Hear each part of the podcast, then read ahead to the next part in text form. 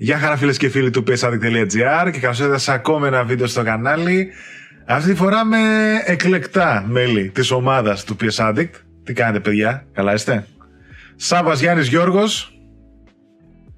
Γεια χαρά είμαστε, καλησπέρα και από μένα. Γεια σε όλους, Στο- PS Addicts. Στολισμένος ο Σάββας από ό,τι βλέπω, μια χαρά μπήκε στο κλίμα. Ε, ναι, ε, εννοείται, νωρίς νωρίς. Καλά κάνατε. Λοιπόν, Μαζευτήκαμε εδώ με αφορμή τα δύο χρόνια PS5, η επέτειος της α, κονσόλας, η οποία κυκλοφόρησε 13 Νοεμβρίου σε Αμερική, UK νομίζω και η Ιαπωνία και 19 Ευρώπη και στην Ελλάδα. Οπότε είπαμε με αφορμή αυτή την ημερομηνία να κάνουμε τις κάποια πραγματάκια στο site και στο κανάλι.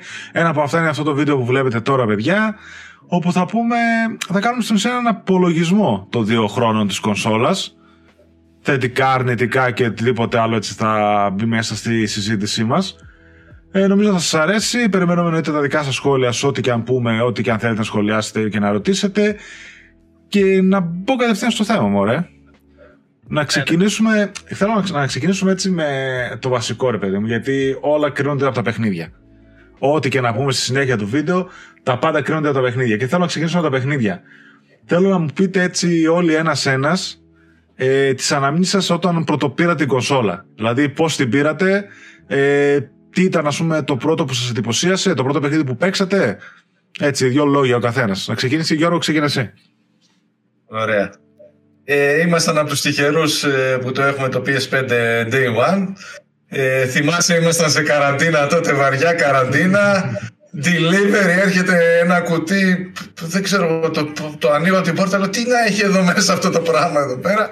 Το ανοίγεις, βλέπεις ένα τεράστιο κουτί, είναι και βαρύ κιόλας. Τέλος πάντων, το βάζουμε ε, και ξε- κλασικά ξεκινάμε ε, με το άστρο που ήταν ε, ε, μια επίδειξη δυνατοτήτων ε, του DualSense περισσότερο, των haptic ε, feedback, ε, των adaptive triggers κτλ. Και περιμένοντας να κατέβει το 2K, ξέρετε εδώ με, με τι ξεκινάω πάντα. Ε, βάζω το 2K, βλέπω εκείνα τα γραφικά, εκείνα τον υδρότα, τους παίκτες κτλ. Εντάξει, λέω, είμαστε λίγο next gen, το καταλάβαμε ε, από τα μενού ακόμα, από τον SSD, αυτά τα χαρακτηριστικά τα ωραία που έχει, μας έχει φέρει η τρέχουσα γενιά. Μμμ. Εδώ και έχω δοκιμάσει αρκετά παιχνίδια, εντάξει θα τα πούμε και παρακάτω τα αγαπημένα μας. Ας δώσω τη σκητάλη. Γιάννη, πες εσύ. Κάποιον άλλο. Εγώ δεν πήρα PlayStation 5 όταν βγήκε. ναι, Αλλά εντάξει, πήραν όλοι οι όταν, φίλοι μου PlayStation 5 όταν βγήκε. όταν το πήρες. Ε, εγώ το πήρα τον Ιούνιο όταν ήμουν στη Δονούσα. Που με Θυμάμαι, βόλεψε μπράβο, ο ναι, Άλεξ. ναι, ναι. Είχα πάρει το digital τότε. Ε, και τον Αύγουστο πήρα το physical για τα γενέθλιά μου. Το physical. Το disc edition. Εντάξει, οκ. για τα γενέθλιά μου. Οπότε, fun fact, η Δονούσα κάποια στιγμή είχε δύο PlayStation 5. Δεν ξέρω κατά πόσο έχει αξία αυτό. Και ήταν Ε, ενός ιδιοκτήτη. ναι, ενός ιδιοκτήτη. Εντάξει, εγώ το πρώτο παιχνίδι που έπαιξα ήταν το Miles Morales. Που έβαλα να παίξω. Και η αλήθεια είναι, ε, μου άρεσε πάρα πολύ. Δεν το εκτίμησα στο πρώτο playthrough, το εκτίμησα στο δεύτερο. Δηλαδή ενθουσιάστηκα με τα γραφικά, εντυπωσιάστηκα με την κίνηση. Είδα αυτό το 60 το frame rate, το πολύ όμορφο. Αλλά τη δεύτερη φορά ξεκίνησα να εκτιμώ λίγο και το πώς είναι σαν παιχνίδι. Εκείνη τη στιγμή ήθελα απλά να, να δω next gen. Εντάξει, το Astros ήταν επίσης φοβερή εμπειρία. Μου άρεσε πάρα πολύ και ακόμα βάζω και παίζω Astros. Κάνω τα speedruns που έχει τα μικρά. Ε, και μετά ακολούθησε Returnal, Demon Souls, ε, ό,τι είχε βγει μέχρι εκείνη την περίοδο, τα οποία τα έπαιξα. Εντάξει, ήταν πολύ, πολύ ωραία μετάβαση από το PlayStation 4. Εμένα και το PlayStation 4 ήταν η αγαπημένη μου κονσόλα μέχρι στιγμής. Μου άρεσε πάρα πολύ η παραμετροποίησή της, οι φάκελοι, ε, οι δυνατότητες που είχε, το περιβάλλον ήταν πάρα πολύ όμορφο όλο το UI. Οπότε όταν πέρασα στο PlayStation 5, άφησε στην άκρη κάποια μειονεκτήματα που είχε και μου άρεσε πάρα πολύ πόσο στυλά το είναι. Πάρα πολύ. Οπότε ήταν η κονσόλα η go-to. Κατέβαζα στην αρχή βέβαια λίγα παιχνίδια γιατί ήταν το digital τα δισκάκια μου δεν πέρανε. Οπότε ουσιαστικά ε, πήγαινα πίσω σε παιχνίδια που είχα κάνει ήδη review, που είχα τα digital copies ουσιαστικά για να δω αν τρέχουν καλύτερα, αν έχουν να προσφέρουν κάτι, αν έχουν να δείξουν. Ναι, Σάβα. Εγώ day one το είχα πάρει, το PlayStation 5, έσκασε μύτη ταχυδρόμος. Ε, το πρώτο που δοκίμασα εγώ ήταν το Astro's Playroom, που το ήταν το πιο εύκολο κιόλας να δοκιμάσεις σαν πρώτο. Μου έκανε αρκετά μεγάλη εντύπωση. Καταρχήν μου έκανε εντύπωση το πώς άνοιγε η κονσόλα. Σφαίρα, το UI ήταν πολύ γρήγορο, τα loading times μου είχαν κάνει πάρα πολύ εντύπωση. Ε, το διασκέδασα αρκετά το Astros Play, δηλαδή το έπαιξα πολύ ώρα, δεν, δεν σταματούσα. Ειδικά με τα haptic BFib, με τα haptics ε, και τα λοιπά στο DualSense, εντάξει ήταν το κάτι άλλο πρωτόγνωρη εμπειρία ας πούμε. Ε, το επόμενο παιχνίδι που δοκίμασα νομίζω και εγώ ήταν το Spider-Man. Θυμάμαι ήταν το remaster το Miles Morales, θα γελάσω, αλλά νομίζω το Spider-Man ήταν ναι, το επόμενο. Το οποίο και με αυτό εντυπωσιάστηκα πούμε, πάρα πολύ. Στην αρχή δεν, δεν είδα και τρελές διαφορές από το PlayStation 4 από την αλήθεια, στο μάτι μου τουλάχιστον, όσο αφορά τα, το Spider-Man. Και κυρίως εκείνη την περίοδο, τις πρώτες μέρες τουλάχιστον, κατέβαζα τα PlayStation 4 παιχνίδια.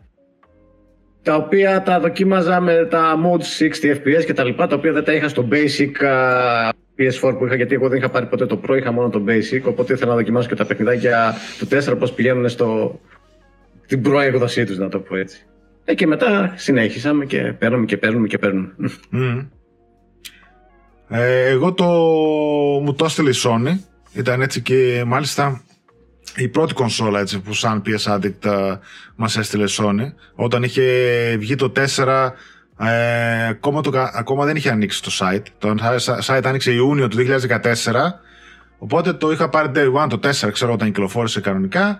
Τώρα το 5 ε, μας έστειλε, μας έκανε τέλος πάντων την τιμή η Sony ε, να αναγνωρίσει τη, τον κόπο που κάνουμε και λέει πάρτε και εσείς μια κονσόλα, τη δείξετε στον κόσμο και να την έχετε πιο μπροστά. Και ήρθε, δεκα, θυμάμαι, 13 του μηνός την είχαμε πάρει, την ώρα που κυκλοφορούσε σε όλο τον κόσμο.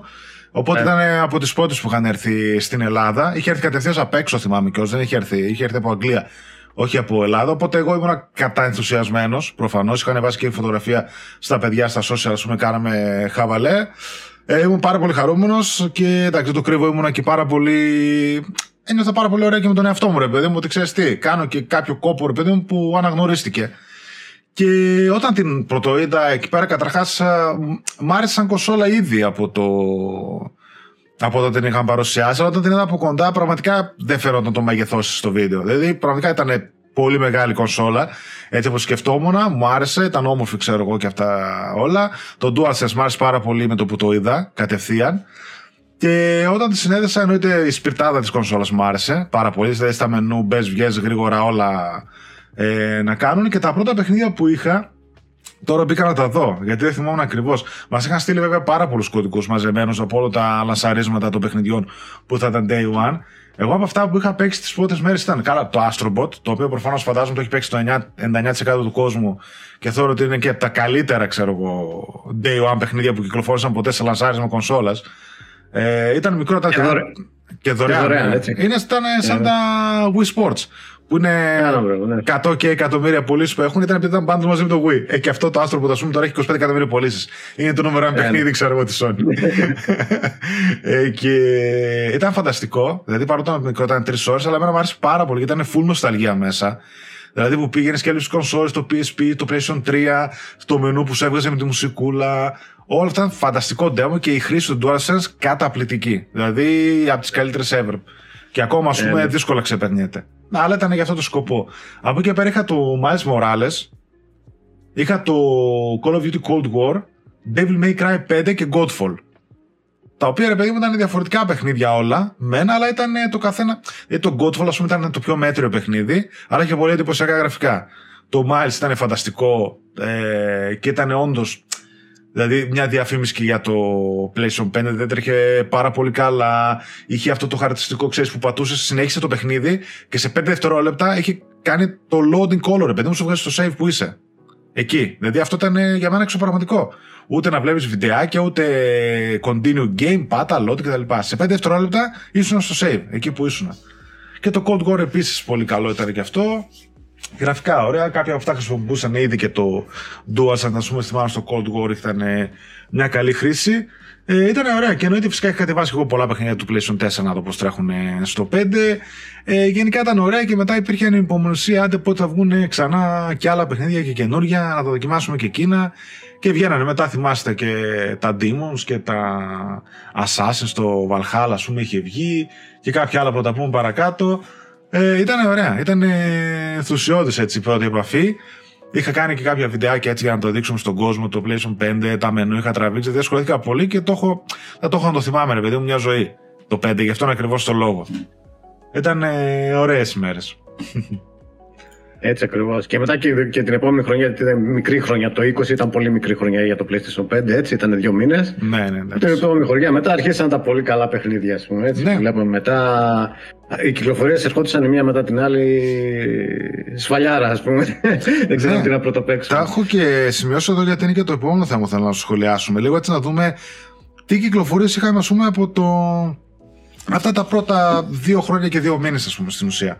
Που, OK, okay, το το 20 δεν το πολύ μετράμε. Παρ' όλα αυτά είχε ρε παιδί μου καλέ κυκλοφορίες. Δηλαδή, από αποκλειστικά είχε το Spider-Man Miles Morales, το Spider-Man Remaster, Astro's Playroom, το Sackboy και το Team of Souls.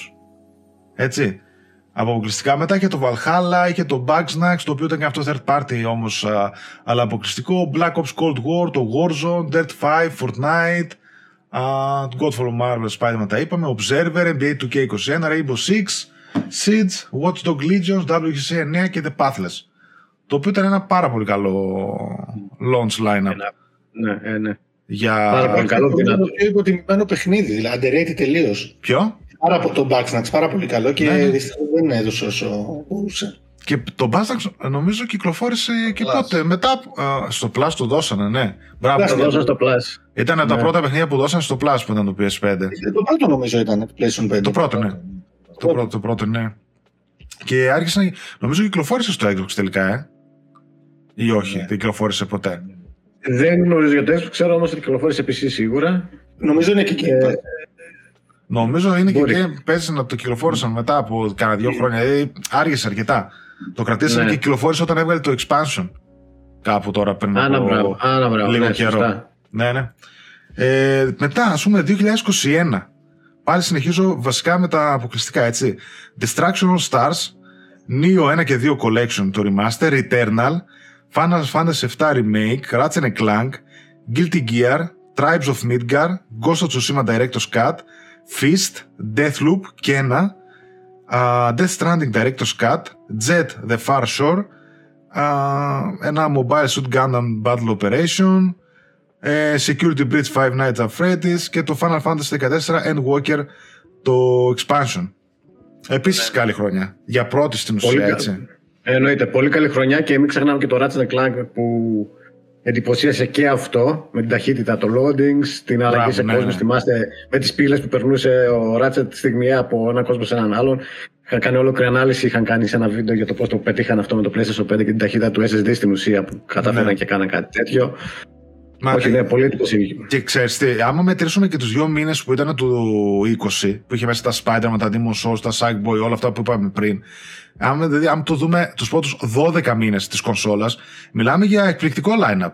Καταρχάς από, από την ίδια τη Sony, από τα αποκλειστικά, αλλά και από τις third party αποκλειστικότητες και δεν βάζω και όλα τα υπόλοιπα που είδαμε από άλλες εταιρείες, τα οποία μου για, ήταν πολύ καλά, έστω και cross-gen κυκλοφορίες. Δηλαδή... Το θέμα ήταν, άμα θυμάστε, ότι η Sony σχεδίαζε να βγάλει το 21 και τα φετινά τα exclusive τα δυνατά, δηλαδή το Horizon, το Gran Turismo και το God of War. Και καθυστέρησαν, δηλαδή το πλάνο ήταν βασικά λόγω ότι δεν είχαν να δώσουν κονσόλες στην αγορά. Πιστεύω ένας λόγος που το καθυστέρησαν, σύν τον κορονοϊό κτλ. Ε, και το είχαν δηλώσει ότι θέλουμε να το μπαίνοντας στην κονσόλα, μπαμ να δίνουμε αποκλειστικά συνέχεια από την αρχή. Μπράβο, ναι. Το είχαν δηλώσει ότι ναι. θέλουν όντως οι κυκλοφορίες να ξεπεράσουν αυτές του PlayStation 4 και είχαν δηλώσει ότι θεωρούν ότι το PS5 το launch line-up ήταν το καλύτερο που και εγώ το πιστεύω γιατί. Ήταν το καλύτερο. Πρέπει το βλέπω, ήταν το καλύτερο. Έκανε και ο Γιώργο ένα πολύ. Είναι ακόμα το καλύτερο next gen παιχνίδι που έχει βγάλει το PlayStation 5. Mm, ναι. Είναι φοβερές και τεχνολογίε που χρησιμοποιούνται και η Housemark έχει κάνει μια εκπληκτική δουλειά. Αυτό; Είναι αυτιστικό και σαν παιχνίδι και είναι το, το, το μοναδικό που βλέπεις ότι τα next gen ε, στοιχεία έχουν ενσωμάτωση στο ίδιο το gameplay μέσα. Μπράβο, μπράβο. Εμένα μου και έχει- που λίγο με το Ratchet ε, ή και με το Horizon δεν το βλέπεις πάρα πολύ. Δηλαδή ήταν πιο πολύ σαν gimmick. Ενώ το Returnal τα ενσωματώνει όλα. DualSense, 3D audio, όλα έχουν κάποιο ρόλο που παίζουν. Μπράβο, ναι. Εγώ αυτό σου έλεγα γιατί από το 20 ξέρω εγώ η, πρώτη, η πρώτη μεγάλη το αποκλειστικό, μετά το Distraction of Stars και τον ήταν το Returnal. Το οποίο, παιδιά, πραγματικά για μένα παραμένει από τα καλύτερα παιχνίδια που έχω παίξει στο PS5 και σίγουρα από τα καλύτερα αποκλειστικά. Ευτυχώς είναι στο PS Plus πλέον να μπει να το δοκιμάσει ο κόσμος. Είναι δύσκολο, είναι ζόρι, είναι roguelike παιχνίδι, αλλά αυτό το 3D audio ή ας πούμε το, η χρήση του DualSense που με είχε εντυπωσιάσει από το Astrobot τόσο πολύ και να με εντυπωσιάσει μετά στο Returnal. Η βροχή, το tactile έτσι που έκανε, ας πούμε τα haptic feedback κτλ. Φανταστικό. Η παιχνιδάρη και Το, τα το reloading, το τα double μπράβο. ε, shot που κάνεις, ξέρω εγώ, πατάς λίγο για πυροβολισμό, δε- πολύ για το δυνατό, ξέρω εγώ. Ναι, όλα ναι, αυτά, ναι. ας πούμε, να ήταν ε, καταπληκτικό. Ναι. Ήταν ωραία και σαν παιχνίδι, βέβαια, και σαν ατμόσφαιρα, art direction Ναι. και τα λοιπά. Ήταν παιχνιδάρα δυνατή και ακολούθησε και μια εξαγορά της Housemark από εκεί. Ε, εννοείται. Μεγάλη κυκλοφορία Final Fantasy VII Remake που παραμένει αποκλειστικό ακόμα Ε, ναι. και είναι από την τεράστια. Ratchet Clank, ας πούμε, το είπαμε. Ε, στο Ratchet, ας πούμε, εντυπωσιάστηκα πάρα πολύ από τα γραφικά. Ναι. Δηλαδή ήταν ok και το Spider-Man και το Miles ωραίο, αλλά στο Ratchet ήταν όλα καλογιαλισμένα full ρε παιδί μου, στο 11. Είχαν βάλει και ray tracing α, ε, από την αρχή. Ακριβώς. Ε, ήταν ας πούμε έτσι και αυτό διαφήμιση και για τον SSD που λένε και τα λοιπά, το οποίο εντάξει δεν ξέρω ας πούμε κατά πόσο όντως ίσχυε ή όχι. Παρ' όλα αυτά είναι εντυπωσιακό στο παιχνίδι όταν το βλέπεις. Όλο το transition που κάνει, τα μηδαμινά loadings, το ray tracing και πώς έτρεχε το παιχνίδι, ε, ήταν ε, animation pixar ας πούμε τα γραφικά. Εκεί με εντυπωσίασε. Και κάλυπτε και γεννά, δηλαδή φαίνεται ότι το library της Sony καλύπτει ηλικιακές ανάγκες, δηλαδή δεν είναι μόνο ένα πολύ συγκεκριμένο πράγμα. Είχε το ε, Sackboy, είχε το Ratchet, είχε το Returnal, είχε το Demon Souls, παιχνίδια τα οποία είναι πάρα πολύ διαφορετικά και από μόνα τους, δεν είναι... Ναι, ναι, ναι. Κάλυπτε όλο το ηλικιακό κοινό. Αυτό που είπες. Είχε για όλους, παιδί μου, από κάτι. Γι' αυτό συνεχίζω. Αλλά στα- στα αποκλειστικά multiplayer, δηλαδή Distraction All Stars ας πούμε ήταν λίγο και Godfall δεν, δεν νομίζω ότι πιάσανε πάρα πολύ σαν... Όχι, ε, όχι, μέτρα ήταν. Και εμείς νομίζω τα βάζαμε τύπου 5-6. Ε, σαν βαθμολογία τα είχαμε βάλει αυτά τα παιχνίδια. Παίζει να, ήταν- Ναι. παίζει να έχουν και τα δύο πεντάρια. Παίζει και νομίζω και τα έγραψα και εγώ και τα δύο αυτά. Και τα είχα βάλει κάπου έτσι χαμηλό Και τα βαθμό. παίζαμε και το co και τα δύο και τα παρατήσαμε. Έχει το καλό ότι υπάρχει ένα μεγάλο κοινό που παίζει Fortnite, υπάρχει ένα μεγάλο κοινό που παίζει από την κονσόλα και Final Fantasy Ναι. 14, υπάρχει και ένα μεγάλο κοινό που παίζει Call of Duty, οπότε Βέβαια, ναι. κλαίν mine, δεν ήταν τόσο χασούρα. Κοίτα, είχε και, Χαιρετίζεται. και πολύ καλή κίνηση και με τα third party exclusive και της Bethesda ειδικά. Δηλαδή είχε αποκλειστικότητα για ένα χρόνο το Deathloop, το οποίο είχε σαρώσει σε βαθμολογία. Μπορεί να είναι παιχνίδι σαν ιδιαίτερο, αλλά ήταν και η Game of the Year, ας πούμε, υποψήφιο. Τα είχε πάει πολύ καλά. Και ήταν για ένα χρόνο αποκλειστικό στην κονσόλα της. Το Kena επίσης πάρα πολύ καλό. Kena. Third party. Ναι, ναι. Το Jet δεν το έχω παίξει ακόμα. Το Fish ήταν καλό. Τα Director's Cut που είδαμε Death Stranding και Ghost of Tsushima. Death Stranding, ok, σαν remaster περισσότερο, ας πούμε. Πακέτο Ghost of Tsushima τουλάχιστον έχει και ένα expansion μέσα. Σου δίνει άλλες κάποιες ώρες gameplay καινούριου κτλ. Α, νομίζω πολύ στο Ghost of Tsushima το DLC σαν DLC, δηλαδή παίξανε με τον Director's Cut, ας πούμε, με την αναβάθμιση, αλλά λίγο το Tokyo Island ε, σαν DLC το υποτιμήσανε πιο στο πρόμο τους. Μμμ. Εμένα μου άρεσε πάρα πολύ.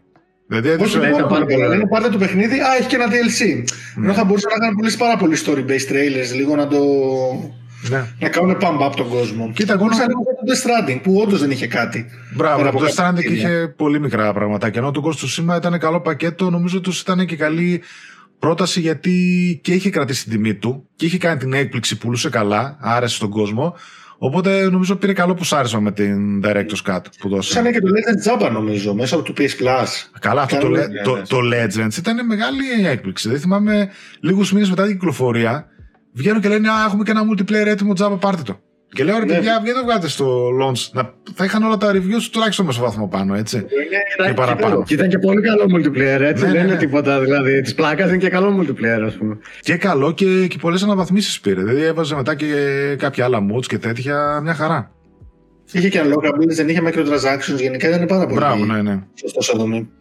Και μετά θα σας πάω στο 22, όπου εκεί γίνεται ο χαμός και έχουμε Uncharted Legacy of Thieves ξέρω εγώ, Collection, ε, Sifu, Horizon Forbidden West, Babylon's Fall, Gran Turismo 7, Returnal Ascension, το DLC που βγάλανε, Anno Mutation, uh, Relaver, δεν το ξέρω αυτό, Ghostwire Tokyo, uh, Neptunia, Vampire the Masquerade, Salt and Sacrifice, uh, DNF Duel, Stray, Lost Epic, ένα άλλο κινέζικο το ξέρω, Gigabass, Rollerdome, το οποίο το έχω παίξει ακόμα, Air Defense Force 6, The Last of Us Part 1, The Tomorrow Children, ε, Valkyrie Elysium, God of War Ragnarok και ε, Is 8 Lacrimosa of Dana. Άμος. Νομίζω πολύ δυνατή χρονιά έτσι για αποκλειστικά. Πάλι και αυτά για όλα τα γούστα. Η third party χαμός και το 22, έτσι. Ναι, ναι, ναι, ναι. πολύ καλή χρονιά το 22. Μα μονάχα τα δικά τους τα heavy hitters να πούμε, ε, τα βγάζω έξω με τα remaster και Sifu και τέτοια. Horizon, Gran Turismo, The Last of Us Part 1 και God of War Ragnarok. Δηλαδή για να βγάλεις τέσσερα τέτοια δυνατά μέσα σε μια χρονιά, πάει να πει ρε παιδί μου ότι από πίσω έχεις ακόμα να δώσεις πολύ πράγμα. Για να τα βγάζεις μέσα σε μια χρονιά όλα αυτά. Και δεν return, ας πούμε, το εξαιρετικό κοπ uh, DLC που βγάλανε. Ναι, και ο περίπου του ναι. Sifu. Ναι. Το Sifu, το Uncharted Collection το οποίο επίσης ήταν πολύ καλή δουλειά. Το Stray, το οποίο το βλέπουμε τώρα είναι κοτή. Δηλαδή στα The Game Awards με το PlayStation παίζει τα περισσότερα ε, τις υποψηφιότητες. Δεν ξέρω πραγματικά το Sifu είναι πολύ κρίμα που, δεν, που έχει μόνο δύο νομίζω nominations. Ναι. Θεωρώ δηλαδή ότι δεν το έχει βοηθήσει πολύ ο χρόνος, αλλά είναι πάρα πολύ καλό παιχνίδι. Σε σχέση με το Stray σίγουρα θεωρώ καλύτερο ήδη βασικά σε κάθε, από κάθε πλευρά. Και, και εγώ εγώ το Stray απλά επειδή έχει γάτες ε, είναι λίγο πιο... Έχουν μια μεγαλύτερη συμπάθεια. Ήταν και δύσκολο το Sifu βέβαια. Το, το ίντερνετ αγαπάει τις γάτες, φίλε μου. Εγώ αγαπάω τις γάτες, ναι, αλλά αγαπάω ναι, ναι. Πάντως, γενικότερα, ας πούμε, σκέψω ότι έχουμε και άλλες πόσε παιχνιδάρες που παίξαμε επίση στα multiplatform. Ε, νομίζω ότι για τα πρώτα δύο χρόνια ήταν ε, καλά. Δηλαδή, παίξαμε πολλά παιχνίδια στο PS5, έστω και αν λέμε ότι πολλά από αυτά ήταν cross-gen, πολλά από αυτά, ας πούμε, ε, τέτοια. Δεν έχει να λέει κάτι. Καλύτερος, τουλάχιστον η καλύτερη τους έκδοση ήταν στο PS5. Γενικότερα και σαν γενιά, το δούμε, ήταν ένας πολύ, πολύ καλή αρχή. Και ειδικά, ειδικά όταν θυμάμαι τη γενιά την προηγούμενη. Δηλαδή καμία σχέση. Και, και πιστεύω θα ήταν και καλύτερη γενιά αν δεν υπήρχαν τα προβλήματα τα οποία δεν τα είχε προβλέψει κανένας. Ναι, μπράβο. Με, με τις καθυστερήσεις, με τις ελλείψεις, με κορονοϊούς, δουλειά από το σπίτι, καθυστερήσεις σε κυκλοφορίες λόγω αυτών των προβλημάτων. Ναι. Οι ελλείψεις, οι ελλείψεις σε, σε μικροεπεξεργαστές, όλα αυτά παίξαν ρόλο και παρόλα αυτά πάλι έχουμε τη βιβλιοθήκη που έχουμε mm. τέλος πάντων. Ναι, αυτό... αυτό νομίζω λίγο το... Εντάξει, αυτό το 22 που λέμε ότι πολύ καλό το που βαθμίζει λίγο το cross-gen που είναι τα περισσότερα παιχνίδια. Δηλαδή τώρα, άμα ήταν το Horizon, ε, το Gran Turismo και το God of War μόνο στο PS5, θα μιλούσαμε από άλλη βάση τώρα για το πόσο καλή είναι η χρονιά ε, για το PS5. Ε, αλλά να, όπως λέει και ο Σάββας τώρα, το κυριότερο ρόλο εγώ πιστεύω έπαιξε η έλλειψη ότι δεν μπορούν να παράξουν ε, κονσόλες, οπότε ήταν αναγκαστικό αυτό το cross-gen. Mm. Αυτό το υπολογίζαν βέβαια. Δεν φτάσει ποτέ ρε παιδί μου μόνο με έκδοση PS5 στον δεύτερο χρόνο με τα 20-25 εκατομμύρια. Ε, ε, ναι, γιατί τέτοιε πληροφορίες που τους έχουν κοστίσει τόσο πολύ, είναι πολύ δύσκολο με τόσε λίγε κονσόλες να μπορέσεις να, να βγάλεις τουλάχιστον τα σπασμένα σου. Ναι, Μα είναι ακριβώ το ίδιο πράγμα που είχαν κάνει με τον God of War το 2 επί PlayStation 2 εποχής. Που σου είπαν χαζήμαστε να πάμε στο PlayStation 2. Έχουμε μια κονσόλα που την έχουν 100 εκατομμύρια, ας πούμε. Ναι, μπράβο. Οπότε ήταν σταθερικά τις οι καλές κυκλοφορίες και οι αποκλειστικότητες που είχε από οποιαδήποτε και αν προέρχεται. Ε, αυτό τη βοήθησε έτσι να πάρει και ένα προβάδισμα, ίσως στα του Xbox. Όπου και το Xbox έκανε μια καλή κίνηση με το S, το οποίο πραγματικά όποιο το σκέφτηκε πρέπει να πάρει αύξηση. Του βγήκε δηλαδή το στοίχημα χωρίς να το περιμένουν ή δεν ξέρω, προβλέψαν τόσο πολύ κάποια πράγματα. Παρ' όλα αυτά το PS5 και η δύναμη του brand name ακόμα το βοήθησε τέλος πάντων και καλές κυκλοφορίες να υπερισχύσει στην αγορά. Από ό,τι είδα τα τελευταία νούμερα μιλάνε για κάπου 17,5 εκατομμύρια Xbox και 25 εκατομμύρια PS5. Χωρίς να ξέρουμε ακόμα νομεράκι για το Xbox ακριβώς ή πόσα S και πόσα X υπάρχουν, αλλά δεν έχει σημασία. Ε, είδα μεγάλη μάχη γίνεται στην Αμερική, όπου τα πράγματα είναι σχεδόν 50-50. Ίσως Βέβαια είναι και ισχυρό το δολάριο, οπότε δεν είδαμε και αύξηση εκεί. Είχαν. Στην Αμερική πάντα ήταν. Πάντα ε, στην τέτοιο. Αμερική. Μμ. Ναι. Ήταν κλειστή η μάχη, αλλά το παλεύει καλύτερα το Xbox ε, σε αυτή τη γενιά. Εντάξει, θυμόμαστε τι είχε γίνει στις Εντάξει, αρχές ναι. της προηγούμενης γενιάς με τα λάθη της Microsoft. Ε, Εντάξει, και πέρυσι είχε δώσει ένα πολύ καλό line-up. Δηλαδή, για μένα το Psychonauts 2 ήταν το αγαπημένο μου παιχνίδι που βγήκε πέρυσι. Από όσα έπαιξα. Δηλαδή, κατάφερα ένα παιχνίδι του, του Xbox να βγει πρώτο. μ, ναι, ναι, γιατί όχι. Αν και εγώ τώρα το πήρα να το παίξω τις επόμενες μέρες. Το οποίο είναι και αστείο, γιατί το γεγονός ότι βάζεις το Psychonauts 2 να τρέξει στο PlayStation 5 και σου βγάζει το Xbox Game Studio. Δεν το περίμενε ποτέ. Ε, κάποια στιγμή. Πάμε Το ίδιο συμβαίνει μπροστά, και με κάνουμε το βήματα. τέτοιο. Το ίδιο συμβαίνει και με το baseball, πώς λέγεται το παιχνίδι. MLB, baseball; MLB. Α, τα- τα MLB. Στο Xbox βάζει PlayStation Studios, ας πούμε. εντάξει. Μπράβο, ναι. Και τα MLB δεν τα είπα στο, στα αποκλειστικά που και αυτό είναι αποκλειστικό του Sony San Diego, έτσι. Κυκλοφορεί κάθε Ναι. χρόνο. Ε, πέρα από αυτά. Ε, δεν- Ε, τώρα είναι multiplatform. Ναι, ναι. Ε, Ναι. εντάξει, ναι, Βέβαια, οκ. εντάξει. Η κυκλοφορία βέβαια γίνεται το distribution Ναι. γίνεται από την ίδια την ε, MLB στο Xbox, αλλά εντάξει. Ε, πέρα από αυτά βέβαια που είπαμε, είχαμε και κάποια άλλα πραγματάκια τα οποία δεν ήταν τόσο ευχάριστα για τους ε, καταναλωτές. Ένα ήταν ότι είδαμε αύξηση τιμών. να παίζει το 80 πλέον παντού. Το εισήγαγε η Sony πρώτη, θυμάστε την κρίνια και τι χαμός έγινε και τελικά ακολούθησαν όλοι. Η EA, Activision με τα μεγαθύρια τους, Take-Two με το NBA, η Ubisoft τώρα βγήκε και εκείνη είπε ότι τα 80 έρχονται και πολύ πιθανό πίσω να ακολουθεί και μια Microsoft γιατί κάτι τέτοια άφησε να εννοηθεί και εκείνη τώρα τελευταία. Οπότε είδαμε τις next gen τιμές στα 80 Α, είδαμε ε, cross-gen κυκλοφορίες οι οποίες στις περισσότερες δεν θυμάμαι τώρα σε κάποιες το δίνανε δωρεάν αλλά σε κάποιες χρεώνανε 10 ευρώ το update νομίζω στο Horizon ήταν το τελευταίο που δώσανε δωρεάν και ας πούμε Ε, στο... γιατί το είχαν Είχε γίνει τάξει. χαμός το είχαν τότε. τάξει, ναι, Είχε μπράβο. γίνει χαμός. Το είχαν τάξει γι' αυτό, το είχαν τάξει γι' αυτό. Το είχαν τάξει, ναι, θυμάμαι. Ε, ενώ τώρα στο Ragnarok ας πούμε, είναι 10 ευρώ. Είδαμε κάποια έτσι upgrades τα οποία ήταν ε, με χρέωση.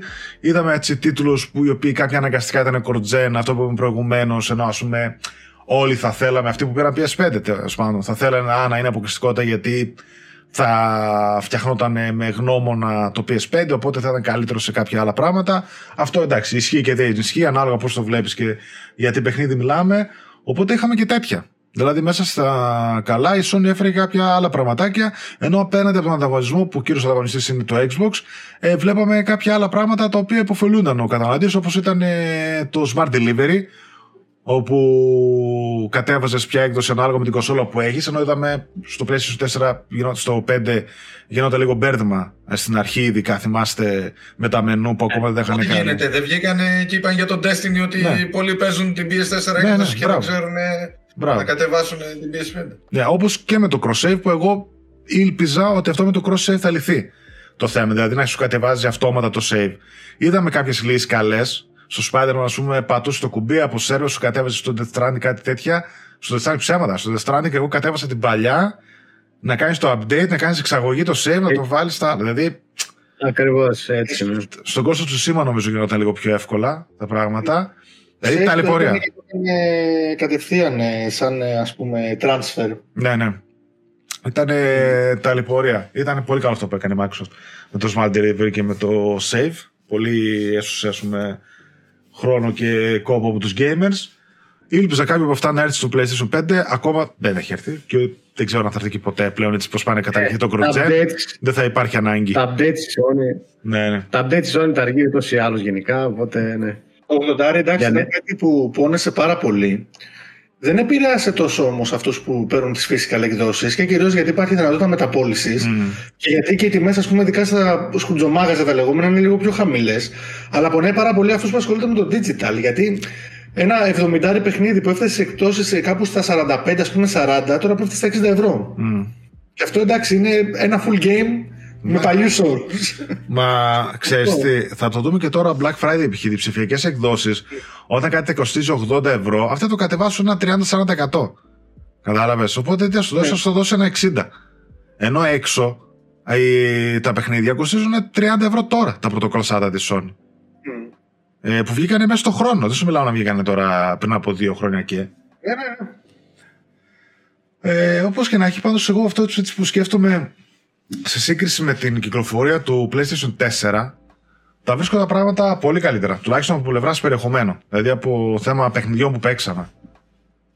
Έτσι είναι. Και εγώ θεωρώ ότι είναι πολύ καλύτερες οι κυκλοφορίες, πιο πολλά παιχνίδια, πιο πολλή ποικιλία.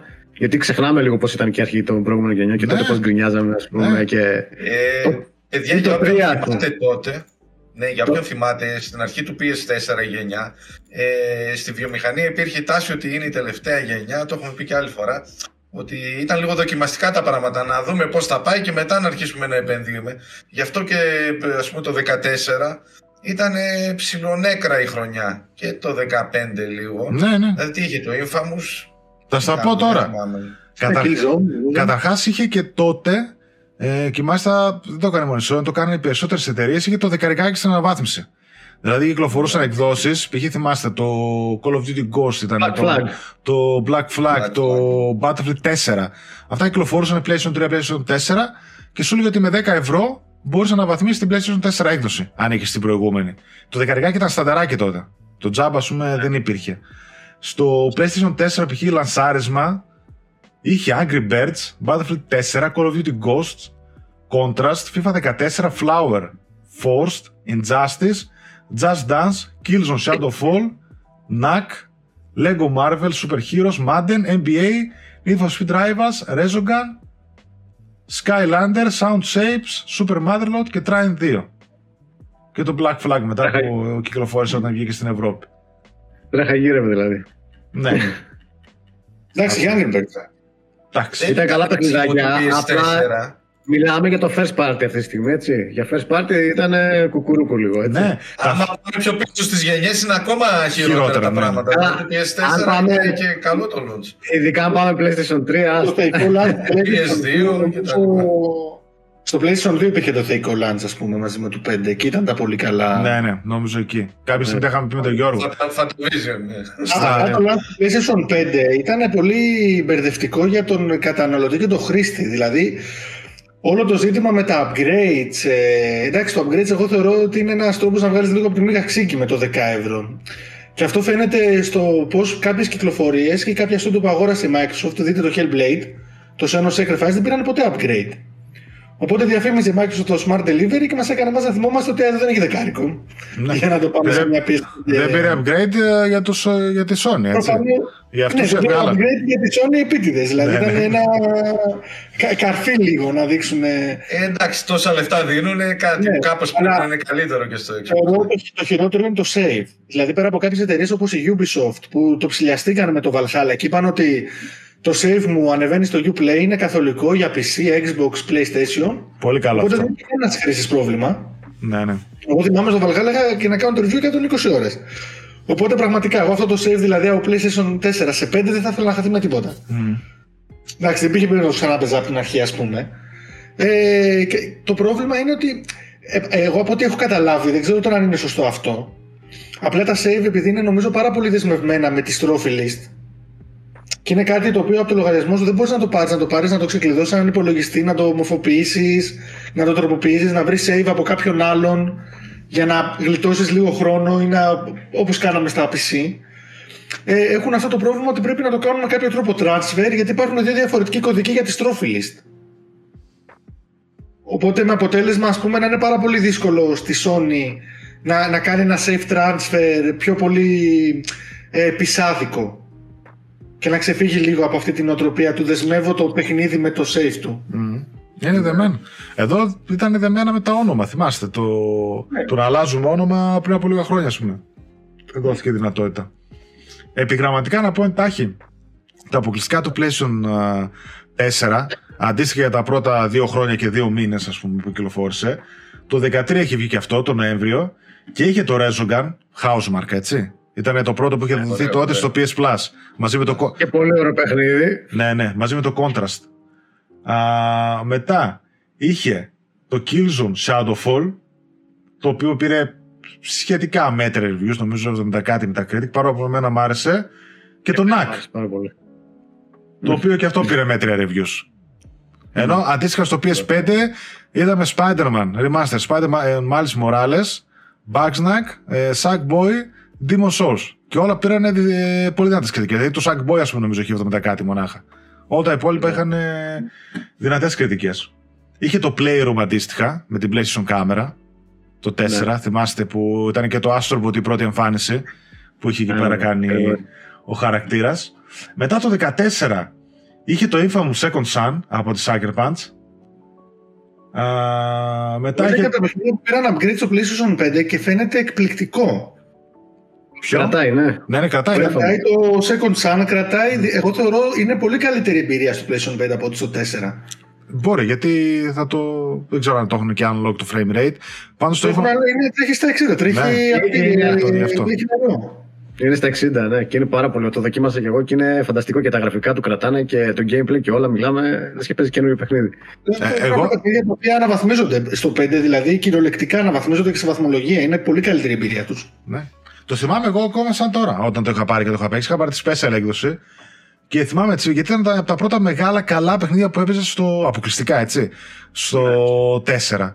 Και τα γραφικά του βέβαια που είχαν εντυπωσιάσει, τα εφέ, αυτά τα super που έκανε. Ήταν πάρα πολύ ωραίο. Όπως επίσης τα ωραία γραφικά μου είχε αρέσει και το 14 βγήκε και αυτό και το Drive Club. Το οποίο το θεωρώ Drive. πολύ μεγάλη. Είχε λίγο στην αρχή, θυμάστε, είχε βγει πετσοκομμένο και τέτοια. Αλλά και είχε πάρει κάποιες μέτρες κριτικές και από εκεί βέβαια η Evolution διαλύθηκε. Την κατήργησε η Sony. Αλλά ήταν χαμένη ευκαιρία. Δηλαδή θεωρώ το Drive Club το 2 ας πούμε ή το 3 θα μπορούσε να ανταγωνιστεί ένα Horizon άνετα. Δηλαδή ήταν μεγάλη αμαρτία της αμαρτίας. Καταρχήν, θυμάμαι που συζητούσαμε και τότε το σύστημα καιρού του Drive, αλλά ακόμη και Μπράβο. σήμερα δεν το έχω δει. Α πούμε, Ναι, πουθενά ναι, δεν ναι, το έχω δει. ναι. Ακόμη και σήμερα, έτσι.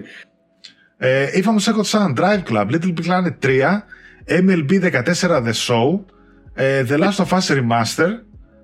Αυτά. Δηλαδή, ε, το Last of Us Remaster ok, Infamous καλό, Drive Club ετσοκομμένο, Little Big Planet 3 ok και το MLB μας αφήνει αδιάφορο. Και μετά το 15 είχε το Bloodborne, το οποίο έτσι ήταν ε, μεγάλη κυκλοφορία και ακόμα σου παραμένει τα καλύτερα παιχνίδια του 4. Until Dawn από τη Supermassive Games. Έτσι. Και μετά είχε και έκλεισε τρύπες με remaster. God of War 3, Gravity Rush, Journey, Terraway Faulted και Uncharted The Nathan Drake Collection. Ε, από καινούργια EP μετά ήταν το The Order 1886. Δεν Αυτά. τα πήγε καλά και αυτό. Αυτά. Δηλαδή από καινούργια παιχνίδια και νέα επίσης και το Bloodborne, το The Order και το Until Dawn. Και μετά Remaster. Πάντως κοινός παράγοντας ήταν τα Remaster του Uncharted. Έτσι. Και τώρα δεύτερη χρονιά και τέτοια. Αυτά ήταν για τα δύο χρόνια και κάτι στο PlayStation 4. Δηλαδή. Α, ήταν- μην, ξε, μην ξεχνάμε και το remaster του The Last of Us που είναι σε κάθε αρχή χρονιά η Α, γενιά. μπράβο, ναι, ναι, και σε αυτό. Α, μπράβο. Κοινός παρανομαστής Uncharted Remaster, The Last of Us Remaster. Αν και ήταν remake αυτό. Και Grand Theft Auto 5. Μπράβο. Σταθερός παρανομαστής. Εγώ να πω λίγο τώρα τι θυμήθηκα, έτσι τα διάβαζα το μεσημέρι. Ε, για τα πρώτα δύο χρόνια που λέμε ότι εντάξει, είδες λίγο το line-up δεν ήταν τόσο καλό, αλλά εκείνο που ήταν η προώθηση της Sony στην E3, εντυπωσιακές παρουσιάσεις κτλ. Ε, θυμάμαι την E3 του 15 που είχαν το Final Fantasy, το Senmue και ποιο άλλο ήταν, δεν, δεν μπορώ να θυμηθώ. Το Uncharted 4 που γινόταν. Το The Last χαμός Guardian τότε. ήταν. ναι. Το The Last Guardian, ναι, και βγήκανε μετά από 100 χρόνια το, το καθένα.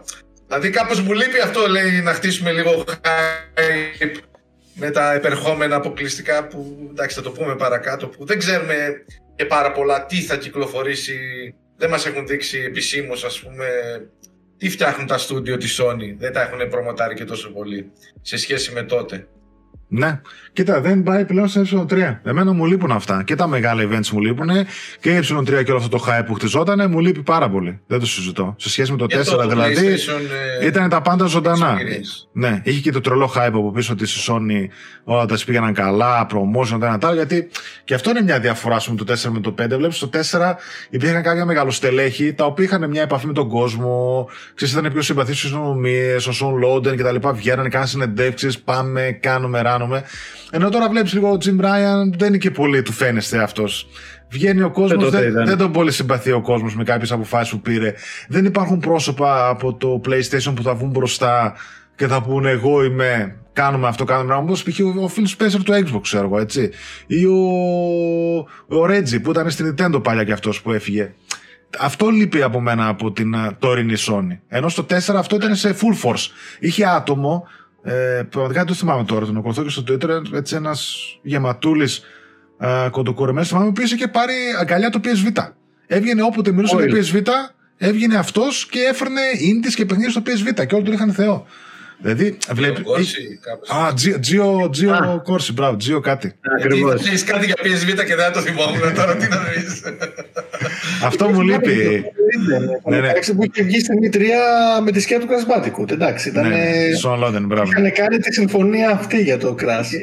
Η E3 2016, η καλύτερη E3 της Sony ήταν. Ναι, αυτά με τη ζώνα 2 χίστρα, αν θυμάστε και τα λοιπά, με τον God of War ναι, και ναι, ναι, ναι. είχε γίνει χαμός. Αυτά π.χ. μου είναι το PlayStation Experience. Αρχές Δεκεμβρίου πάντα που ήταν, πριν τα Χριστούγεννα. Α, μπορεί, και ναι. έκαναν το show αυτό που. Πού τα αυτά, ρε παιδί μου, πού τα μας λείπουν. Μπράβο, ναι, και είχαν δείξει. Θα ήθελα να δείξει ένα AAA JRPG. Κάτι διαφορετικό σαν το Last Guardian. Τώρα δηλαδή έχει τα indies στα showcases στα state of play βασικά. Αλλά όταν θα σου δείξει το AAA, περιμένεις πιθανότητα να action adventure λίγο. Και αυτό με έχει χάσει λίγο. Ναι. Δεν έχει, της Sony. δεν έχει FPS επίσης Sony. Δεν έχει FPS και, και Western RPG. Δεν έχει αυτά τα δύο. Ενώ ας πούμε η Microsoft πάει να γίνει powerhouse και στα FPS και στα Western RPGs. Με την Bethesda και Activision από πίσω. Ενώ... Ε, εντάξει, μαζεύει, έχει ναι. ξεθάβει η Microsoft. Είχε, ενώ είχε καλά franchise η Sony, αν θυμηθούμε δηλαδή τα Resistance και τα Killzone τα οποία ήταν πολύ καλά, ειδικά το Killzone 2, τα Resistance 2 κτλ. Πήγαν πολύ καλά στα FPS, τώρα χάθηκαν. Δεν ναι, υπάρχει ναι, FPS από οποιασδήποτε Sony. Δεν υπάρχει. Western RPG ποτέ δεν είχε, πάντα έπαζε, έπασχε με τα Western RPGs, τώρα ελπίζουμε να ξέρω εγώ. Το Deimos Τώρα, fun fact, το Deimos πήγαινε για να γίνει έτσι western RPG φάση και μάλιστα δεν το, δεν το πήραν αποκλειστικό τελικά γιατί δεν τους άρεσε. Ξέρω, στην αρχή λέγανε τι παίζουμε, δεν είναι αυτό καλό, ξέρω. Ε. ε, πάω παρακάτω όμως και πέρα από τα παιχνίδια που είπαμε και στην κονσόλα, η κονσόλα έφερε και ένα ανανεωμένο PS Plus. Εδώ και κάποιους μήνες το οποίο χωρίζεται, όλοι το ξέρουν πλέον, στο Essential που είναι το κλασικό PS Plus, το Extra που είναι ένα mini game pass, ας το πούμε έτσι, και το Premium το οποίο σου δίνει streaming παιχνίδια του PlayStation 3 και retro παιχνίδια από το PlayStation 1 και PSP. Και...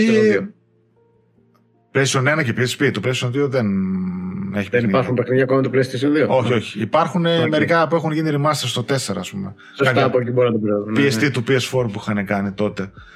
Mm. Ε, και το θέμα τι είναι ότι μας αφήνει λίγο ανάμεικτα συναισθήματα το καινούριο PS Plus. Ε, δηλαδή, νομίζω ότι αναβαθμιστήκαν αρκετά τα παιχνίδια του Essential, δηλαδή του χαμηλότερου tier, ας πούμε κάτι Neo 2 που δώσανε τώρα και κάποιες άλλες καλές ε, κυκλοφορίες. Το Extra κάτι πάει να κάνει. Δηλαδή βάζει κάποιες ωραίες προσθήκες, είδαμε το Stray Day One ε, και κάποια άλλα, δεν θυμάμαι τώρα ποια ήτανε πιο παλιά, στο απλό το PS Plus, ας πούμε, είχαμε Day One κυκλοφορίες, το Oddworld, το Bugsnax και κάποια άλλα. Το Stray στο καινούριο PS Plus, στο Extra καλές προσήκες και αρκετές, μπορώ να πω. Ε, μεγάλη απογοήτευση το Premium, βέβαια. Το οποίο εγώ περίμενα να γίνει ένας θησαυρός της Sony Retro με την τεράστια γκάμα που έχει να μπαίνει μέσα και να παίζει χιλιάδια δυο παιχνίδια αύριο μεθαύριο να βάλουν και άλλα, πούμε, του PlayStation 2 μέσα και αυτά. Και τελικά βλέπουμε πολύ λίγα πράγματα και φτωχά. Να μπαίνουν κάποια PlayStation 3 τα οποία είναι streaming only. Και γενικότερα να μην θεωρώ ότι στέκεται στο όνομά του και σε αυτό που είχαμε στο μυαλό μας ή που μας είχε υποσχεθεί η Sony. Δεν ξέρω τι έχετε να πείτε εσείς. Είναι κάτι ε, νομίζω ότι και σε άρθρο. Mm. Όταν είχαμε γράψει ότι το premium είναι ένα μεγάλο στίγμα το οποίο δεν το κερδίζει. Γιατί ο emulator του PlayStation 2 είναι πραγματικά κακός και ήταν κακός από εποχή PlayStation 4 και είναι πάρα πολύ κρίμα για παιχνίδια που στο PlayStation 2 παίζανε στα 60 Hz τότε στις τηλεοράσεις με το ζόρι να πατάνε τα 30 σε ένα PlayStation 5. Mm. Που σημαίνει ότι άμα θέλει να πάρει την υπηρεσία σοβαρά η Sony, τουλάχιστον για το PlayStation 2 πρέπει τον εξομοιωτή να τον πάρει στα σοβαρά, δηλαδή να τον δουλέψει. Και βλέπουμε και κυκλοφορίες όπως το Jack and Daxter Collection που δεν μπορείς να το προτείνεις. Υπάρχουν graphical glitches, δεν παίζουν τα παιχνίδια σωστά, έχουν bugs. Ε, το Devil May Cry HD Collection επιλέξα να βάλω το PlayStation 3 έκδοση γιατί τρέχει καλύτερα από το PlayStation 4. Από το PlayStation 4. Και εντάξει, το PlayStation 1 θα παίξουν. Δεν γίνεται να μην παίξουν. Και το PlayStation 3 δυστυχώς είναι stream. Καλό stream. Για τους γνωστούς λόγους, ναι. Ναι. Θα μπορούσαν δηλαδή να προμοτάρουν το, το ε, λίγο το cross-gen Δηλαδή θα μπορούσαν να πούνε ότι ξέρετε κάτι, επειδή έχουμε ένα library το οποίο θα το εμπλουτίζουμε για αυτούς που δεν έχουν παιχνίδια PlayStation 2, αυτοί που έχουν τα παιχνίδια PlayStation 2 ας βάλουν να τα παίξουν του PlayStation 1.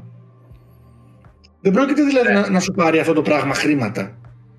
Θεωρώ ότι το κάνουν από τακτική αυτό, επειδή υπήρξε το hype του PlayStation Plus του καινούριου, ότι μόλις θα δουν, θα δουν να αρχίζουν τα σκούρα, κρατάνε κάποιους άσους στο μανίκι τους, θεωρώ εγώ, τουλάχιστον από τα παλιά κλασικά.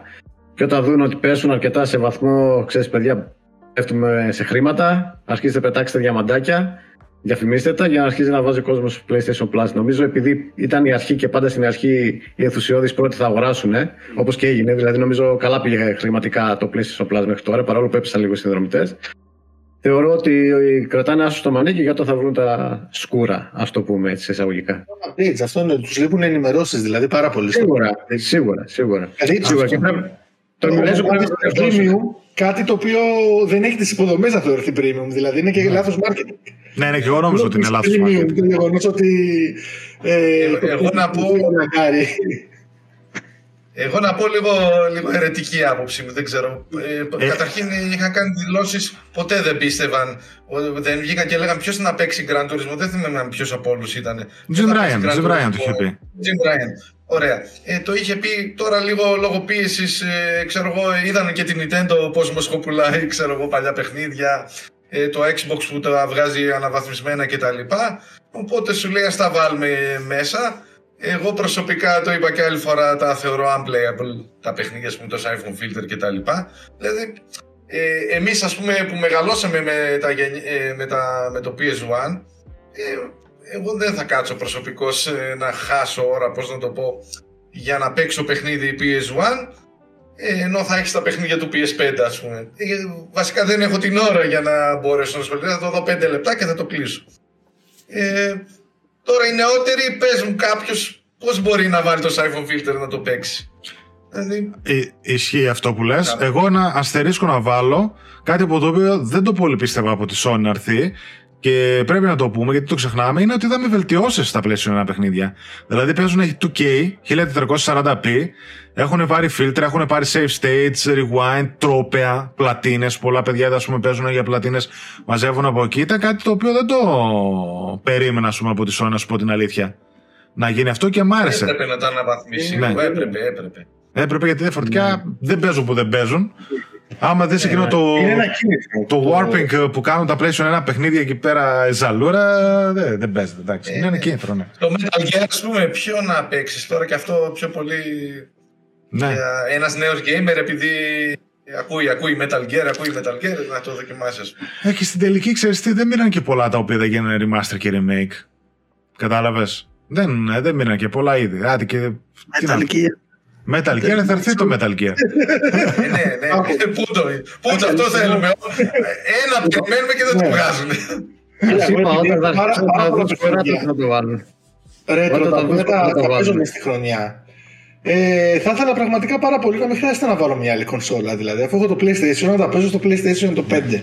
Αυτό. Θα μου άρεσε. Γιατί είναι πολλά που τα επαναλαμβάνω, τα ξαναπέζω. Είναι και τα guilty pleasures. Δηλαδή, το Metal Gear 2 δεν θυμάμαι πόσε φορές το έχω τερματίσει. Εγώ θυμάμαι κάποια στιγμή, δεν θυμάμαι τώρα σε ποιο βίντεο ήταν, είσαι κάνω ένα gamecast. Κάτι. Έλεγα ρε παιδί μου ότι εμένα το όνειρό μου θα ήταν να άνοιγα μια κονσόλα, το 5 ξέρω εγώ, και το PlayStation Store ε, να είχε μέσα ρε παιδί μου παιχνίδια από όλες τις γενιές στο PlayStation και να μπορείς να κατεβάσεις ό,τι θες και να το παίζεις ρε παιδί μου με κάποιες βελτιώσεις στο 5. Νομίζω ότι θα ήταν το Ένα ενιαίο library βασικά. Αυτό, ένα ενιαίο library. Ναι. Γιατί είναι πολύ κρίμα, εικονικά το account σου χάνεται, όπως και στη μετάβαση από το Wii U στο Switch. Είναι πολύ κρίμα να έχεις επενδύσει λεφτά για μια κονσόλα, να έρθει καινούργια κονσόλα και να δεις ότι οι αγορές σου βρίσκονται δέσμοι σε ένα hardware. Ενώ θα μπορούσε να είναι κάτι σε φάση stream, ε, Steam, μια πλατφόρμα δηλαδή, και να έχουν φροντίσει, αν όχι σε πρώτο χρόνο, σε δεύτερο χρόνο να μπορούν τουλάχιστον, αν έχεις αγοράσει τα παιχνίδια του PlayStation 3, να μπορείς να τα στριμάρεις τουλάχιστον. Δηλαδή, αν έχεις τον Black Flag, να στριμάρεις τον Black Flag. Ή να σου βρουν μια μέθοδο αυτά τα λεφτά που έχεις δώσει να πάνε στο 4. Αυτό. Που και το Nintendo Switch δεν έχει καταφέρει καλύτερα με το emulator. Δηλαδή το emulator του Nintendo 64 είναι καταστροφή, δεν είναι. Ναι, ναι, ναι. ναι. Απλά εκεί πληρώνεις 40 ευρώ το χρόνο και δεν σου κακοφαίνεται όσο το 120 ναι, της Sony. Ναι. Εγώ, κοίτα, τώρα θα έχει έκπτωση. Εγώ νομίζω ότι θα ήταν καλύτερα ας πούμε, να το βάλουν σαν μεσαίο tier αυτό με τα streaming και με τα retro. Ναι. Και να ήταν, παιδί μου, το έξτρα πιο εμπλουτισμένο στο πιο ακριβό tier και να βάζουν κανένα day one τίτλο παραπάνω. Δεν ξέρω αν θα τα αλλάξουν, να τα αφήσουν έτσι, θα βελτιώσουν τόσο πολύ το premium. Ε, εγώ πιστεύω ότι, ότι χτίζουν σιγά σιγά και θα δούμε πραγματάκια εκεί πέρα. Συμφωνώ. Και έχουμε και τα, και τα, και τα PC τώρα, η Sony τρέχει με το PC gaming, ας πούμε, όπως βλέπουμε. Mm. Μπορεί να έχει βλέψει να κάνει και το, ένα PlayStation Store στο PC στο μέλλον ή κάπως να, με κάποια, δεν ξέρω πώς θα, αλλά θέλει να κινηθεί προς τα εκεί πιστεύω κι εγώ. Ναι. Δηλαδή, ό,τι, κάνει, ό,τι κάνει η Microsoft, ό,τι κάνει η Microsoft πιστεύω θέλει να το κάνει και η Sony αυτή τη στιγμή και τρέχει γι' αυτό. Και πιστεύω θα δούμε πολλά έτσι στο μέλλον. Κοίτα, είναι νωρίς και για το Plus έτσι είναι νωρίς. Δηλαδή ναι. είμαστε στους 6 μήνες. Εγώ και τον Game ναι. που το θυμάμαι από τη γέννησή του, μετά τα πρώτα δύο χρόνια ξεκίνησε έτσι να ανεβαίνει και να στρώνει και να, να αρχίσει να αναγνωρίζεται από τον κόσμο στην αρχή και αυτό δεν είχε τίποτα. Εγώ νομίζω το extra είναι μια χαρά πάντως ε, value for money. Έχουν βάλει και τα αποκλειστικά μέσα αρκετά. Ε, εντάξει. Για ναι. το premium εντάξει δεν είναι. Το extra είναι μια χαρά πιστεύω. Έξτρα είναι μια χαρά, έχει πολύ, πολλά παιχνιδάκια έχει μέσα και τώρα και αυτό το μήνα μπήκαν πάρα πολλά ωραία παιχνίδια. Έχει όλα τα Assassin's Creed καταρχήν τώρα έχουν μπει. Mm. Ε, και τι άλλο, χάμο έγινε και πάλι. Έχει ένα ναι, εγώ, μπει. Εγώ απλά θα ήθελα έτσι, κανένα day one παραπάνω. Και όχι μεγάλη ναι. προφορία. Κανένα τύπου stray, κανένα indie, κατάλαβες; Ναι, δηλαδή ναι, βγή, βγήκαν τώρα κάποια indies, πάρε ένα ρε παιδί μου, βάλτο. Δηλαδή πόσο σου κοστίζει και πόσο τι. Δίνεις στον κόσμο κίνητρα, παίζει καινούργια παιχνίδια, του φαίνεται διαφορετικά. Το, το Stray γλυκάθηκε ο κόσμος όταν είδε ότι άξιζε την Day One κυκλοφορία, το παίζω τζάμπα εισαγωγικά. Ενώ στο Game Pass επειδή μου βάζουν 3-4 κάθε μήνα. Day One, έστω και μικρά είναι, δεν έχει σημασία. Ε, και τουλάχιστον παιχνίδια τα οποία δεν έχεις την όρεξη να κάνεις τόσο πολύ marketing. Βάλω τουλάχιστον δωρεάν να τα βοηθήσεις λίγο. Γιατί μετά μιλάς ότι αυτό το παιχνίδι απέτυχε στι πωλήσεις.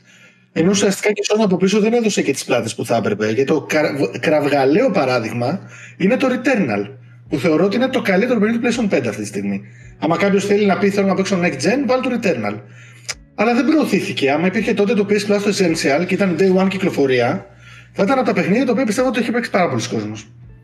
Εντάξει, ήταν και λίγο σαν είδος το ήταν λίγο δύσκολο. Δηλαδή, πολλοί κόσμος. Λίγο πιόνι, ναι, αλλά. Το δοκίμασε και ξενέρουν έτσι πώ ήταν. Ε, ε, έχει ζεσταθεί ο κόσμος απέναντι του. Δηλαδή, τώρα που θα βγει στον υπολογιστή, γιατί θα βγει στον υπολογιστή, πιστεύω ότι θα αποκτήσει πάρα πολύ δυνατό κοινό. Μακάρι. Μακάρι να γνωριστεί γιατί είναι φανταστικό. Α μην μείνουμε στο PS Plus άλλο, ας πάμε παρακάτω. Yeah. Να δούμε έτσι κάποια άλλα θετικά που έφερε το PlayStation 5 και η γενιά γενικότερα βέβαια έτσι. Και νομίζω κάποια αυτά που πρέπει να αναγνωριστούν είναι για αρχή ο SSD, ο οποίος σίγουρα ήταν η αναβάθμιση που θα ερχόταν καρφωτά. Είχαμε και στο PC εδώ και κάποια χρόνια SSD και το θεωρούσα Θυμάμαι είχα βάλει σε παλιό PC SSD και νόμιζα ότι άλλαξα όλο τον υπολογιστή σε διάφαση. Έτσι έγινε και με την κονσόλα. Δηλαδή το πόσο τη σπιρτάδα που έχει το να ανοίγεις παιχνίδια, να κλείνεις, να φορτώνεις τα μηταμινά loading κτλ. Ε, είναι, είναι άλλο πράγμα, ρε παιδί. Δηλαδή, γι' αυτό και μόνο δύσκολα πάω πίσω στο PlayStation 4. Κατάλαβες, δεν θα με πήρε να πάω τόσο για τα γραφικά, για κάποια ανάλυση, για κάτι. Α πούμε τώρα που βγαίνουν κάποιε cross-gen τίτλοι. Δεν θα άλλαζε ο κόσμος μου αν έπαιζε το God of War στο PS4. Αλλά τα loading times, η σπιρτάδα και τα λοιπά που βλέπουμε σε διάφορα παιχνίδια, ε, ναι, ρε παιδί μου, ζορίζουμε να πάω πίσω για αυτό το πράγμα. Και ε, κάτι που θέλω να πω επίσης είναι ότι εδώ πέρα ε, έχει αρχίσει να βγάζει τα λεφτά του η κίνηση που έκανε η Sony το να δώσει τη δυνατότητα να βάζουμε SSD του εμπορίου στην κονσόλα. Δηλαδή είδαμε, είδαμε Western Digital που είχαν κυκλοφορήσει 250 ευρώ το 1 TB SSD. Έχει πέσει τώρα Ελλάδα 140, εξωτερικό μπορεί να το βρεις 120 ταχύτητες του PS5 της Western Digital, τον SN850 αν θυμάμαι καλά. Αντίστοιχα, ας πούμε, η κάρτα μνήμης στο 1 TB Seagate που έχει το Xbox κάνει 250 ευρώ. Ακόμα και σήμερα. Και δεν θα πέσει και πολύ γιατί ναι. είναι. Πρόπρι. Σαν το ναι. PSV η ναι. κατάσταση. Σαν το PSV η κατάσταση. Ακριβώς το ίδιο πράγμα. Ακριβώς το ίδιο πράγμα ναι. Κάει από το χυλό η Sony και στο PSP που είχε τις M2 καρτούλες και στο Β. Και τώρα με αυτή την κίνηση και ένας καταναλωτής βγαίνει 100 ευρώ μονάχα με το 1 TB SSD που θα βάλει. Και τι, ναι, του βγάζεις, ας πούμε, βάζεις μια. Δηλαδή στην αρχή το κοροδεύανε. Χαχαχά, βγάζεις, βάζεις βιδούλα, λες και ήταν ας πούμε κάτι το ιδιαίτερο. Αλλά αμέσως αμέσως ήδη Δύο χρόνια περάσανε και αυτή η κίνηση βγαίνει πολύ υπέρ του καταναλωτή. Τους βγάζω το καπέλο σε αυτό. Και βέβαια το αρνητικό είναι. συνέβη και με, και, και με το PlayStation 4 που με το σκληρό, έτσι. Ένας απλός σκληρός. Είχαν, Ναι, ναι, δώσει, εγώ είχαν έκανα- δώσει μετά τη δυνατότητα για να βάζεις εξωτερικό στο PS4. Ναι. Ναι, ναι, ναι. Και ήταν Ναι, πολύ στο εύκολο βέβαια να PS5 ανοίξει τον. Day Τον one εσωτερικό. έβαλα τον εξωτερικό, ό,τι θέλω το PS4 το έχω εκεί. Ναι. Εντάξει, μια χαρά. Ναι, σωστά. Για να γλιτώσουμε και χώρο είναι αλήθεια αυτό ότι βοηθάει πολύ. Και εγώ το εξωτερικό που είχα το, στο 4, το κούμπωσα στο 5, μια χαρά. Παίζουν όλα, κάποια βελτιώσεις, κάποια χωρίς. Ε, γλιτώνεις και χώρο το εξωτερικό. Βέβαια το κακό είναι ότι ενώ είδαμε βελτιώσεις στους χώρους, δηλαδή βλέπουμε κάποια παιχνίδια στο PS5 να πιάνουν έως και δεκάδες gigabyte λιγότερα σε σχέση με το ίδιο παιχνίδι στο Xbox. Valhalla είναι το πιο χαρακτηριστικό. Μπράβο, ναι. Εδώ θυμάμαι, είδα κάποιο του στυλ να είναι 20 στο ένα και 50 στο άλλο, ας πούμε. Για- Μιλάμε για κάποιες διαφορές τρελές. Και το Valhalla, ας πούμε, κάποιε Ναι. φορέ. Και, και Το updates Prime. διαφορά. Αλλά παραμένουν πάρα πολλά παιχνίδια ε, ακόμα τεράστια. Δηλαδή, σε μένα το Gran Turismo, παιδιά, 7 έχει φτάσει 112, 120 GB. Το Gran Turismo 7. Το Modern Warfare 2, 120 και εκείνο. NBA 2K23, Μπράβο. 130, 140, πόσο είναι. Μα, Χάσει το μέτρημα. η, η σκληρή πραγματικότητα είναι ότι όταν έχεις ε, ε, παιχνίδια cross-platform και ειδικά παιχνίδια που παίζουν και στον υπολογιστή, το μην ξεχάσουμε να δούμε στο Steam, ας πούμε, η πιο δημοφιλής καταγραφικό είναι 1060 ακόμα. Τον 6 GB. Δεν, έχουν, δεν έχει προχωρήσει δηλαδή τόσο πολύ, ούτε ο μέσος PC gamer ε, αγοράζει τελευταία τεχνολογία. Έχει μια κάρτα που τον βολεύει, θα θυσιαστεί για να παίξει τα medium. Δεν τον ενδιαφέρει, τον ενδιαφέρει να καεί. Αυτή είναι η πραγματικότητα. Τι PC Είχα Master δει κάπου. PC Master Race είναι παίζω τα πάντα, δεν με ενδιαφέρει πώς, τα παίζω. Ναι. Το πρακτικό κομμάτι του. Και οι περισσότεροι έχουν HDD, δεν έχουν SSD. Έχουν ένα SSD για να βάζουν το λογισμικό συνήθως, που είναι και φθηνός, οπότε έχει μικρή χωρητικότητα. Και μέσα τι θα κουμπώσω; Θα κουμπώσω ένα Counter Strike, είτε ένα World of Warcraft, ε, είτε κάποιο παιχνίδι multiplayer που θα χρειαστούν να έχουν και μικρό lag, ένα LOL, κάτι τέτοιο. Άρα, πώς θα παίξουν NBA 2K, πώς θα παίξουν ε, Call of Duty; Δεν το βγάζανε Γιάννη το NBA 2K, βγάζαν τη Last Gen έκδοση. Νομίζω και φέτος τη Last Gen βγάλανε. Τι λες, Στο ρε. FIFA πρώτη φορά βγάλανε ε, έκδοση νέας γενιάς ας πούμε στο PC. Άρα όλα αυτά είναι κομπρές τελείως αρχαία. Δηλαδή έχουν κάτι όγκους τεράστιους για να μπορούν να. Τα assets τρεις και τέσσερις φορές ας πούμε κοπιαρισμένα για να μπορεί να ανατρέξει πιο γρήγορα ο σκληρός και ούτω καθεξής. Και αυτό παίρνει μπάλα και τις κονσόλες φυσικά. Ε, αυτό, που, αυτό που έλεγα είναι ότι βλέπουμε ότι γίνεται αναπόφευκτο πλέον και στις κονσόλες εδώ που φτάσαμε να χρειάζεται να πάρεις ένα δεύτερο εσωτερικό SSD. Ναι. Και γιατί έτσι κι αλλιώς δεν ξέρω τώρα αν θα δούμε ένα PS5 Slim ένα PS5 Pro αύριο μεθαύριο και που μπορεί να έχουν πέσει τιμές και να δίνει 2 τέρα από τη μάνα του. Αλλά τώρα εγώ ας πούμε σε αυτή τη φάση ζορίζομαι πάρα πολύ με τον εξωτερικό σε σημείο ότι ξέρω ότι μέσα στο 23 θα χρειαστεί ας πούμε να πάρω έναν εξωτερικό και να μου μείνει. Εγώ μαζί σου, μάλλον για 23 πάμε για, για extra SSD. Εγώ ακόμα να μου είναι από την αλήθεια δεν έχω καταλάβει η μικρή χωρητικότητα. Ε, δεν παίζεις του K γι' αυτό. δεν παίζεις. Δεν Δεν παίζει ναι. Call of Duty. Ε, ε, Ή άμα παίξω θα παίξω και θα το βγάλω τσάγμαμ. Δεν θα ασχοληθώ ιδιαίτερα, ειδικά στα Ε, αθλητικά. κράτησε το, εγώ ας πούμε το δεν το σβήνω. Το Modern Warfare θα μείνει. Και εκείνο έσβησε το campaign, αλλά και πάλι είναι 90 γίγα. Ας πούμε μέσα. Και ναι. πάλα πόσο που έχω. Δεν είναι αυτά. Δηλαδή και το The Last of Us, ε, το remake, 80 ήταν. 80 γίγα ήταν ας πούμε. Τόσο, δηλαδή. Ε, το είναι Grand Turismo τεράστιο. εγώ μένα είναι μέσα. Και εμένα το Grand Turismo μέσα μένει, ας πούμε, δεν φεύγει.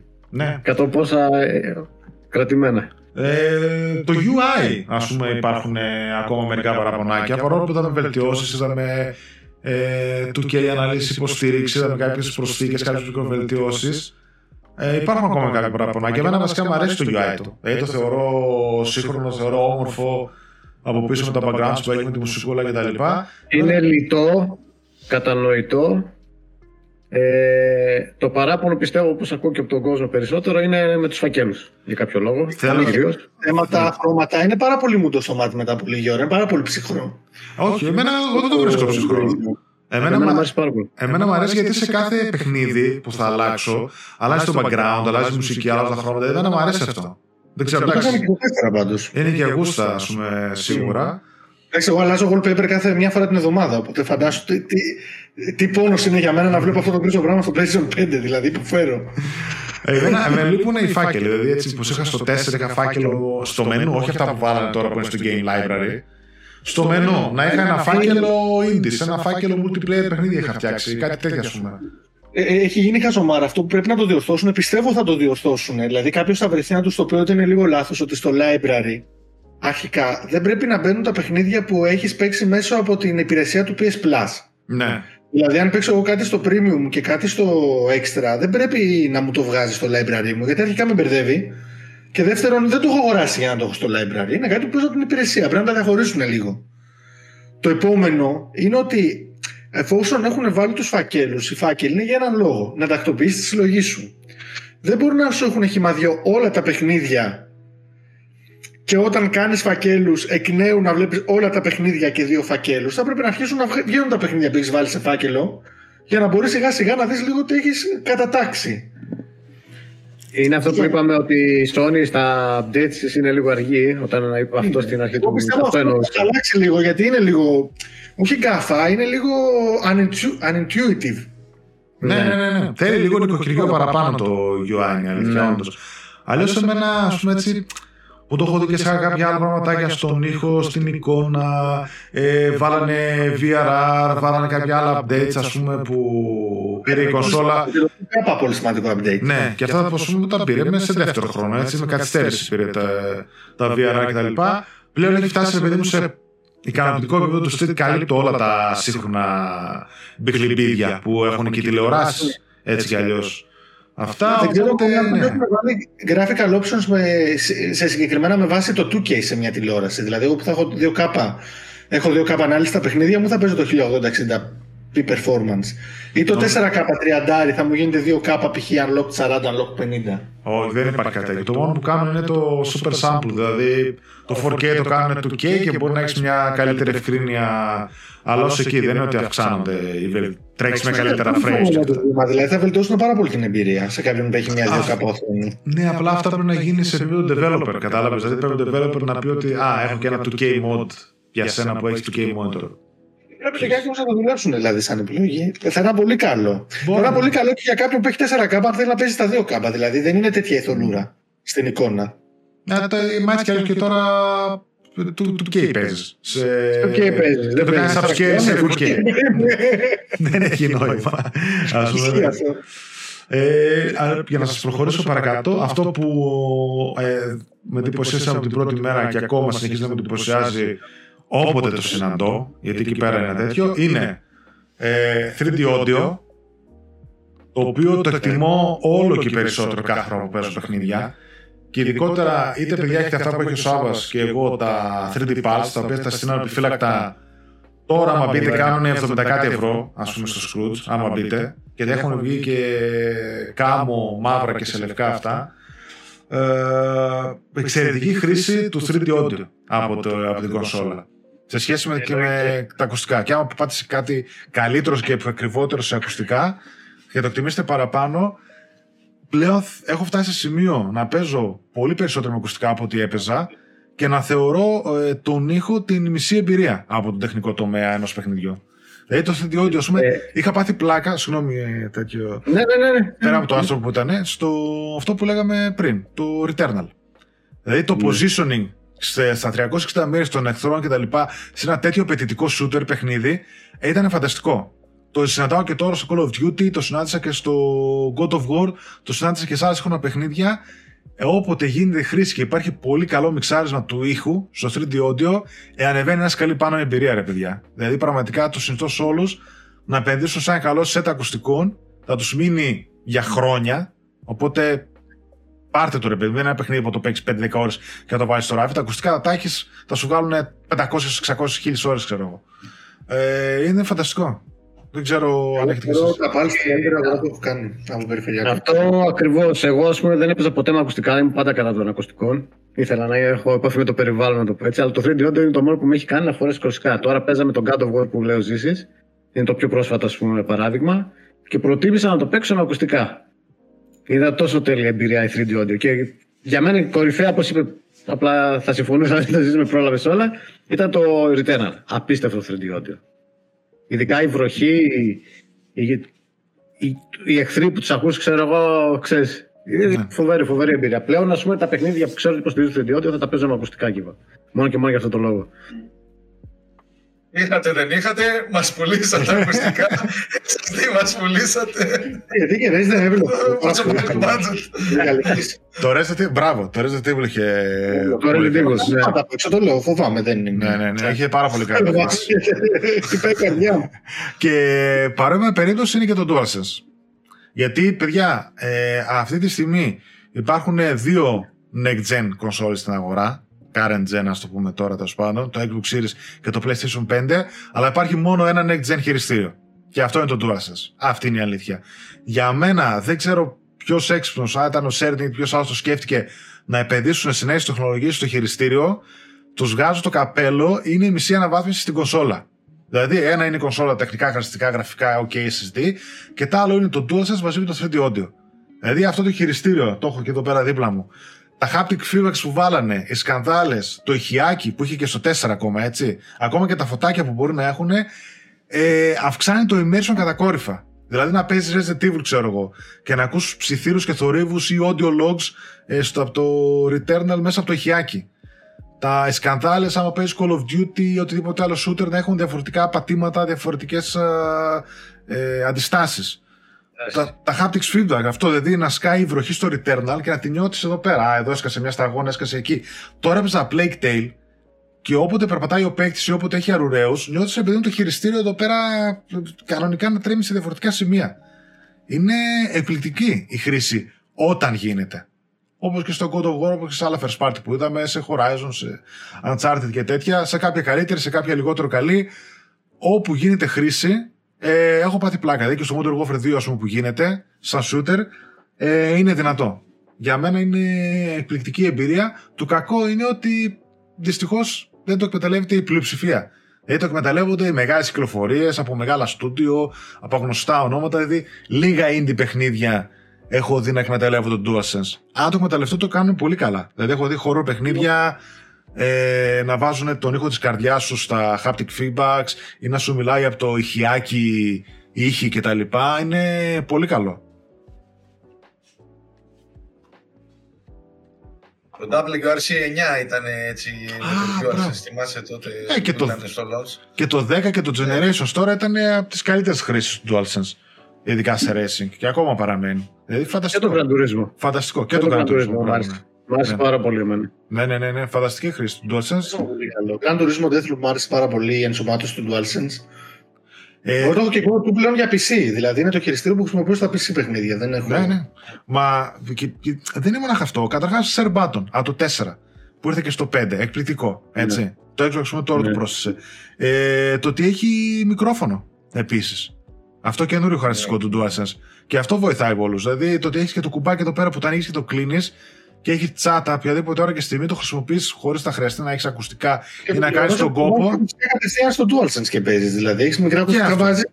Δεν μπλέκε. Αυτό ήταν το φανταστικό από το PlayStation 4 που μου άρεσε πάρα πολύ. Ναι, ναι. Τα ακουστικά μου και έπαιζα. Μπράβο, ναι, ναι. Και μηδέν καλώδια ανάμεσα. Μηδέν καλώδια. Ναι. Το Switch, ας πούμε, ακόμα τσατ είχε με workaround. Λοιπόν. Στο Xbox One, ας πούμε, είχε adapter που έβαζες. Μετά το διορθώσαν με καινούργια, ας πούμε, χειριστήρια. Στο 4, ας πούμε, είχαν βάλει εδώ τα ακουστικά με 4,5 τζακ και ήρθε και σε αυτό και όντως βολεύει πάρα πολύ.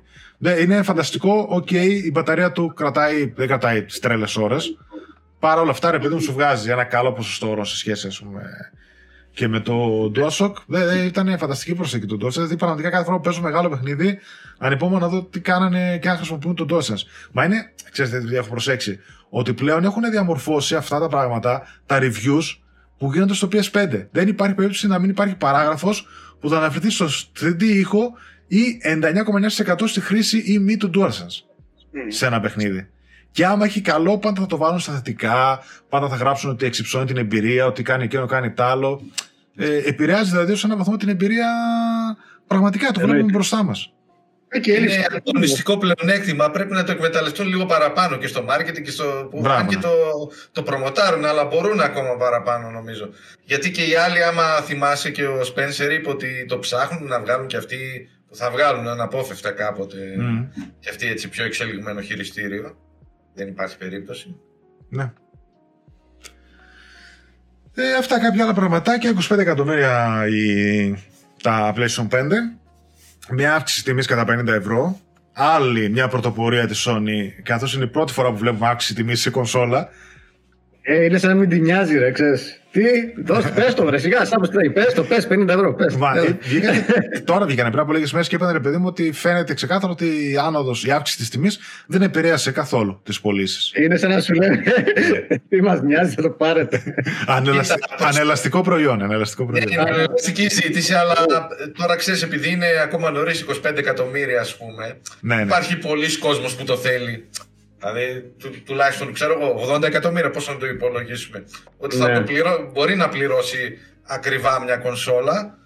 Ε, Τέλος πάντων, μια πρωτοτυπία έχω γράψει και ένα θέμα, μπορούν να το δουν όλες τις τιμές. Πώς έπεφταν στις προηγούμενες γενιές και ανέβηκε τώρα.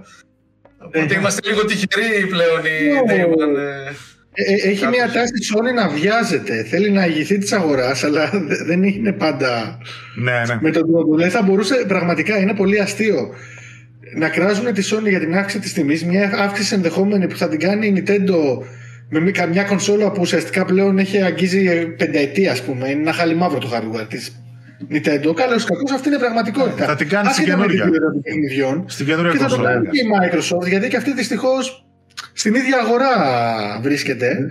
Δεν και να, βγαίνει. παίρνει, να, να ακούς κάτι σε φάση τα εύσημα του Phil Spencer γιατί έδωσε την αύξηση με έναν έμεσο και όμορφο τρόπο Λακές δηλαδή και να λες Αυτό, «Άντε, ρε.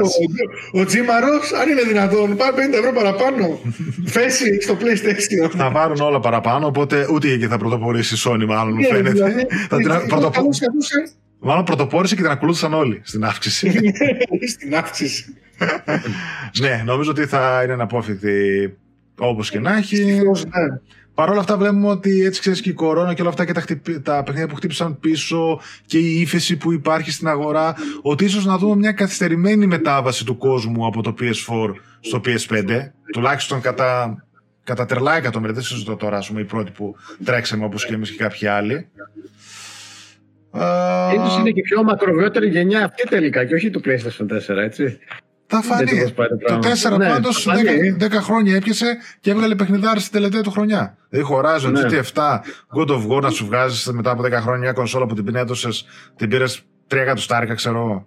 Μιλάμε για τρελό, τρελή υπόθεση. Ναι. Είναι η τελευταία χρονιά. Είναι. θυμάμαι Είμαστε το- σίγουροι γι' αυτό. Α, μπράβο, γιατί μπορεί και κάποια κροζέ να συνεχίσουν να τα, τα βλέπουμε έτσι. Τα multiplayer πολύ πιθανό, παιδιά. Μην ε, παραξενευτείτε άμα δείτε το καινούργιο multiplayer παράδειγμα της Naughty Dog να κυκλοφορήσει και στο 4, έτσι. Αλλά το multiplayer θέλει κόσμο, ναι, εννοείται. Αλλά Ναι. το Spider-Man, ας πούμε, αν το βγάλουν ε, cross-gen, ε, θα απογοητευτεί ο κόσμος, πιστεύω. Δεν νομίζω, δεν νομίζω Ναι. το Spider-Man. Κοίτα και κάπως έτσι φτάνουμε και σε αυτό που ήθελα για να μπούμε στο, στην κατηφόρα της α, εκπομπής. Μια ματιά στο μέλλον της Sony και του PS5. Έτσι. Εντάξει, έχουμε και ένα PSVR 2 που έρχεται. Οκ, εκείνο είναι άλλο το πάει Ευαγγέλιο. Αλλά, Άλλη εκπομπή γενικο... ναι, αλλά γενικότερα βλέπουμε ότι το μέλλον της Sony είναι κατά 5% με έμφαση στα multiplayer παιχνίδια, στα game as a service. Ξέρουμε ότι ήδη πολλά project ε, και από πολλές ομάδες φτιάχνονται με έμφαση στο multiplayer και στο game as a service. Ήδη έχουμε δει κάποιες ανακοινώσεις για αυτά. Το London Studio που είδαμε που ήταν ένα fantasy game στο Λονδίνο, το The Last of Us το multiplayer που έρχεται ε, και κάποια άλλα studios που πήρανε. Δεν είπαμε βέβαια ότι μέσα αυτά τα δυο τα χρόνια τη Sony είδαμε πολλές εξαγορές studios Σωστά. έτσι, Activision, χε- ε, Activision συγγνώμη, ε, Blue Point, ε, την Housemark, είδαμε τη Haven, ε, είδαμε τη φοβερή εξαγορά της Bungie, η οποία ήρθε μετά από την εξαγορά της Bethesda, ας πούμε, από την Microsoft, δηλαδή πολύ μεγάλες κινήσεις δυνατές οι οποίες θα σχηματίσουν το μέλλον του brand. Χώρια για την επέκταση που κάνεις στο PC, χώρια για το άνοιγμα στο mobile με εξαγορά και εκεί στούντιο ε, για να βγάζει mobile παιχνίδια, αλλά όλα αυτά θα κρυθούν από το αποτέλεσμα. Έτσι. Τώρα είναι τελείως ε, στη θεωρία Α, και δεν ξέρουμε επίσης ένα που το είπε κάποια στιγμή ο Γιώργος τα επόμενα αποκλειστικά της Sony ποια θα είναι; Δηλαδή έχουμε καιρό να δούμε ένα showcase. Ξέρουμε ότι έρχονται Spider-Man 2, κάποια Wolverine, κάποια άλλα που ακούμε ή τι φτιάχνουν. Έχω ας πούμε, εδώ πέρα και ένα σχεδιάγραμμα με κάποια studios της Sony και το τι φτιάχνουν, αλλά δεν έχουμε ανακοινώσεις. Δηλαδή, μέσα στο 23 δεν ξέρουμε τι θα βγει στην α, τέτοια. Στην κονσόλα μας, ή αποκλειστικά. Υπάρχουν είναι πάρα πολύ. γρίφος στο 23 και έχουμε ναι. φτάσει και Νοέμβριο πλέον και σαν, εντάξει, ξέρουμε αρκετά third party, αλλά τα μεγάλα της Sony, ναι. ε, το Spider-Man, ξέρω εγώ, νομίζω το Spider-Man παίρνει σειρά. Υποτίθεται ότι είναι για το 23 από ό,τι είπαν ναι. η ίδια ή τέτοια. Αλλά και μονάχα αυτό φτάνει. Δηλαδή πρέπει να μάθουμε και κάποιε άλλε. Third party θα είναι. First party αποκλειστικότητες. Δεν μπορεί. Δηλαδή τώρα βλέπω ένα σχεδιάγραμμα. Έχω εδώ όλα τα στούντιο και τι, σε τι πάνω δουλεύουν. Όλα δουλεύουν σε κάτι, αλλά κανένα δεν ξέρουμε κάτι επίσημα. Κατάλαβες; Όλα ξέρουμε π.χ. Ε, band Studio, AAA, νέο IP με multiplayer, ξέρω εγώ. Sucker Punch Narrative Open World, το οποίο προφανώς θα είναι και το Ghost of Tsushima 2, ναι, ξέρω εγώ, και ένα multiplayer παιχνίδι έχουν σαν δεύτερο project. Δεν ξέρουμε, ας πούμε, τι κάνουν. Ξέρουμε η Guerrilla δουλεύει σε Horizon 1, MMO λέγαμε, Horizon 3, τι άλλο μπορεί να φτιάχνει, αλλά δεν έχουμε απτά πράγματα. Να πούμε ότι α, κυκλοφορούν αυτά και αυτά για φέτος και το 24 μπορούμε να δούμε και 2-3 από αυτά. Ίσως να ήταν και έτσι συγκυρίες. Αυτό που έλεγα πριν ζήσει, ένα experience ας πούμε το Δεκέμβρη, πώς το κάνανε τότε στα πρώτα χρόνια του PS4. Δέξε μας τι θα έρθει ας πούμε, μας λέγανε το Uncharted 4 τότε. Γινόταν χαμός. Στο experience ήταν φανταστικό, εντάξει για τους Αμερικάνους βέβαια, αλλά πήγαινες, είχε πάνελς με τους δημιουργούς, συνεντεύξεις, είχαν συλλεκτικές κάρτες όπου πήγαινες και έπαιζες demo κτλ. Μάζευες συλλεκτικές κάρτες, σαν τράπουλα. Μιλάμε για collectibles τώρα φανταστικά. Είχαν δείξει στο PlayStation Experience του 2016 το πρώτο τρέιλερ που ανακοινώσανε το The Last of Us Part 2. Και έγινε χαμός, ας ναι. πούμε, έκλειγε κόσμος και τσίριζε. Μιλάμε τώρα για ναι. εμπειρίες οι οποίες, παιδί μου, όντως μας λείπουν αυτή η επαφή τη Sony που είχε με το κοινό και μέσω των events, είτε των φυσικών είτε μιας ε3 που βλέπαμε παγκοσμίως. Είναι, ρε παιδί μου, αυτό που έλεγαμε στην αρχή. Ότι λείπει, έχει χάσει λίγο αυτό το connection, την επαφή με τον κόσμο που είχε, ρε παιδί μου, σαν εταιρεία, σαν brand.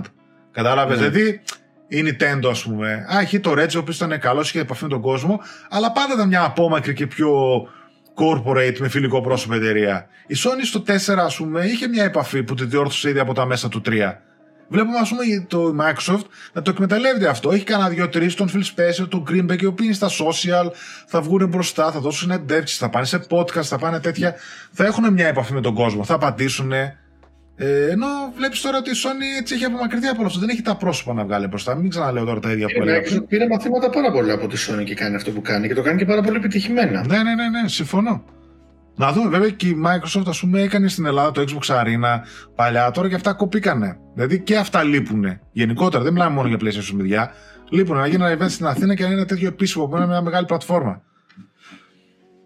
Τέλος πάντων, ναι, ε, υπάρχουν ερωτηματικά για το μέλλον του PlayStation 5. Βέβαια, όλες οι προβλέψεις και όλα τα σχέδια λένε ότι θα είναι μια πετυχημένη κονσόλα, ότι θα είναι χρόνια. Ε, μιλάνε για του χρόνου το Σεπτέμβριο ότι ίσως να δούμε ένα PlayStation 5 Slim με αποσπόμενο δίσκο, ο οποίος, disk drive, το οποίο θα πωλείται ξεχωριστά, ίσως να έχουμε και πτώση τιμής. Ε, ένα Pro ίσως χρόνια αργότερα, να κλείσει πολλά χρόνια αυτή η γενιά ε, να δούμε παιχνίδια, χίλια δύο πράγματα, είδαμε εξαγορές, πάρα πολλά στούντιο.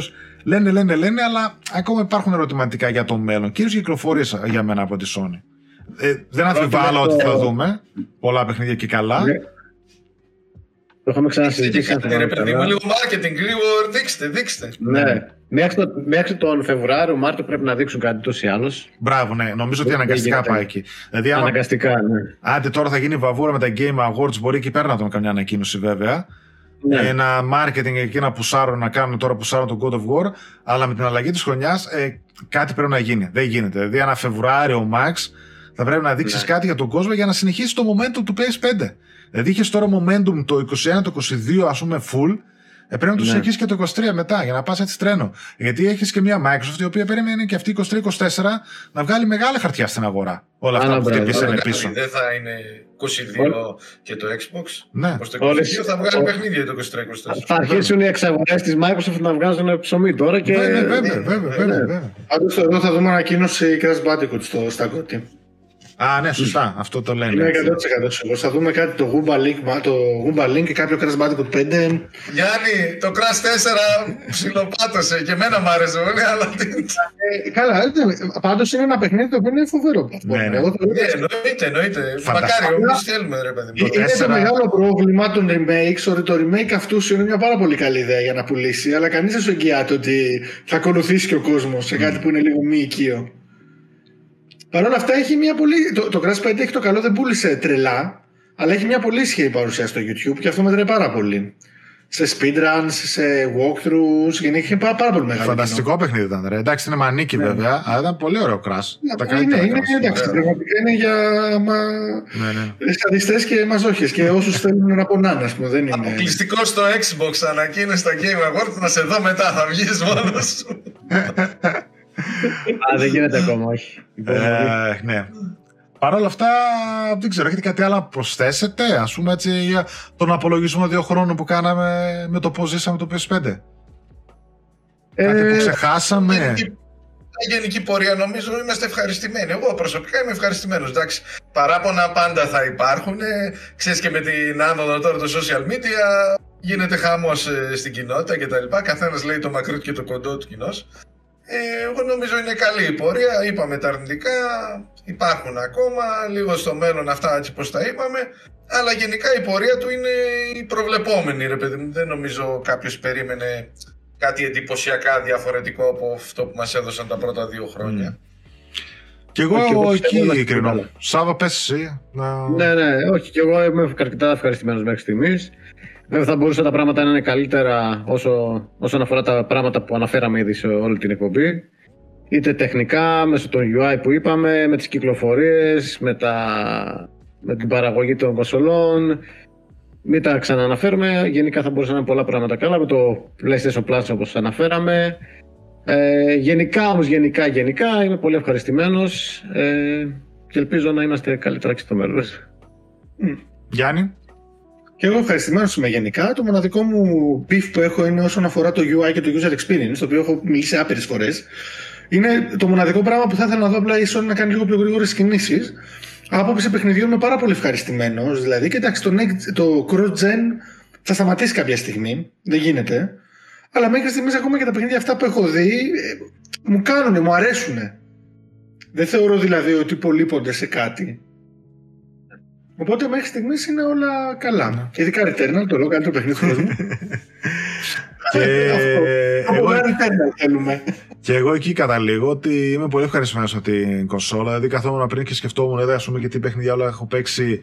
Ε, και θεωρώ ότι έχω παίξει και πολύ καλές νέες εμπειρίες που μου έχουν δώσει το κάτι παραπάνω από τη νέα κονσόλα. Έχω παίξει και πολλά παιχνίδια που είναι και ο Cross Gen που λες, εντάξει, και στο 4 τα έπαιζα. Δεν είναι ότι θα μου, θα μου άλλασε τον κόσμο. Αλλά γενικότερα θεωρώ ότι δύο χρόνια, ρε παιδί μου, αυτή την κονσόλα ε, ήταν ο καιρός της να έρθει. Μακάρι να ήταν καλύτερα τα πράγματα, να μην είχαμε ούτε αυξήσει και διαθεσιμότητα, να ήταν και ο κόσμος να είχε λεφτά, να πηγαίναμε και πιο γρήγορα σε μια μετάβαση στο PS5 και να ευχαριστώ ήταν περισσότερο κόσμο στην κονσόλα.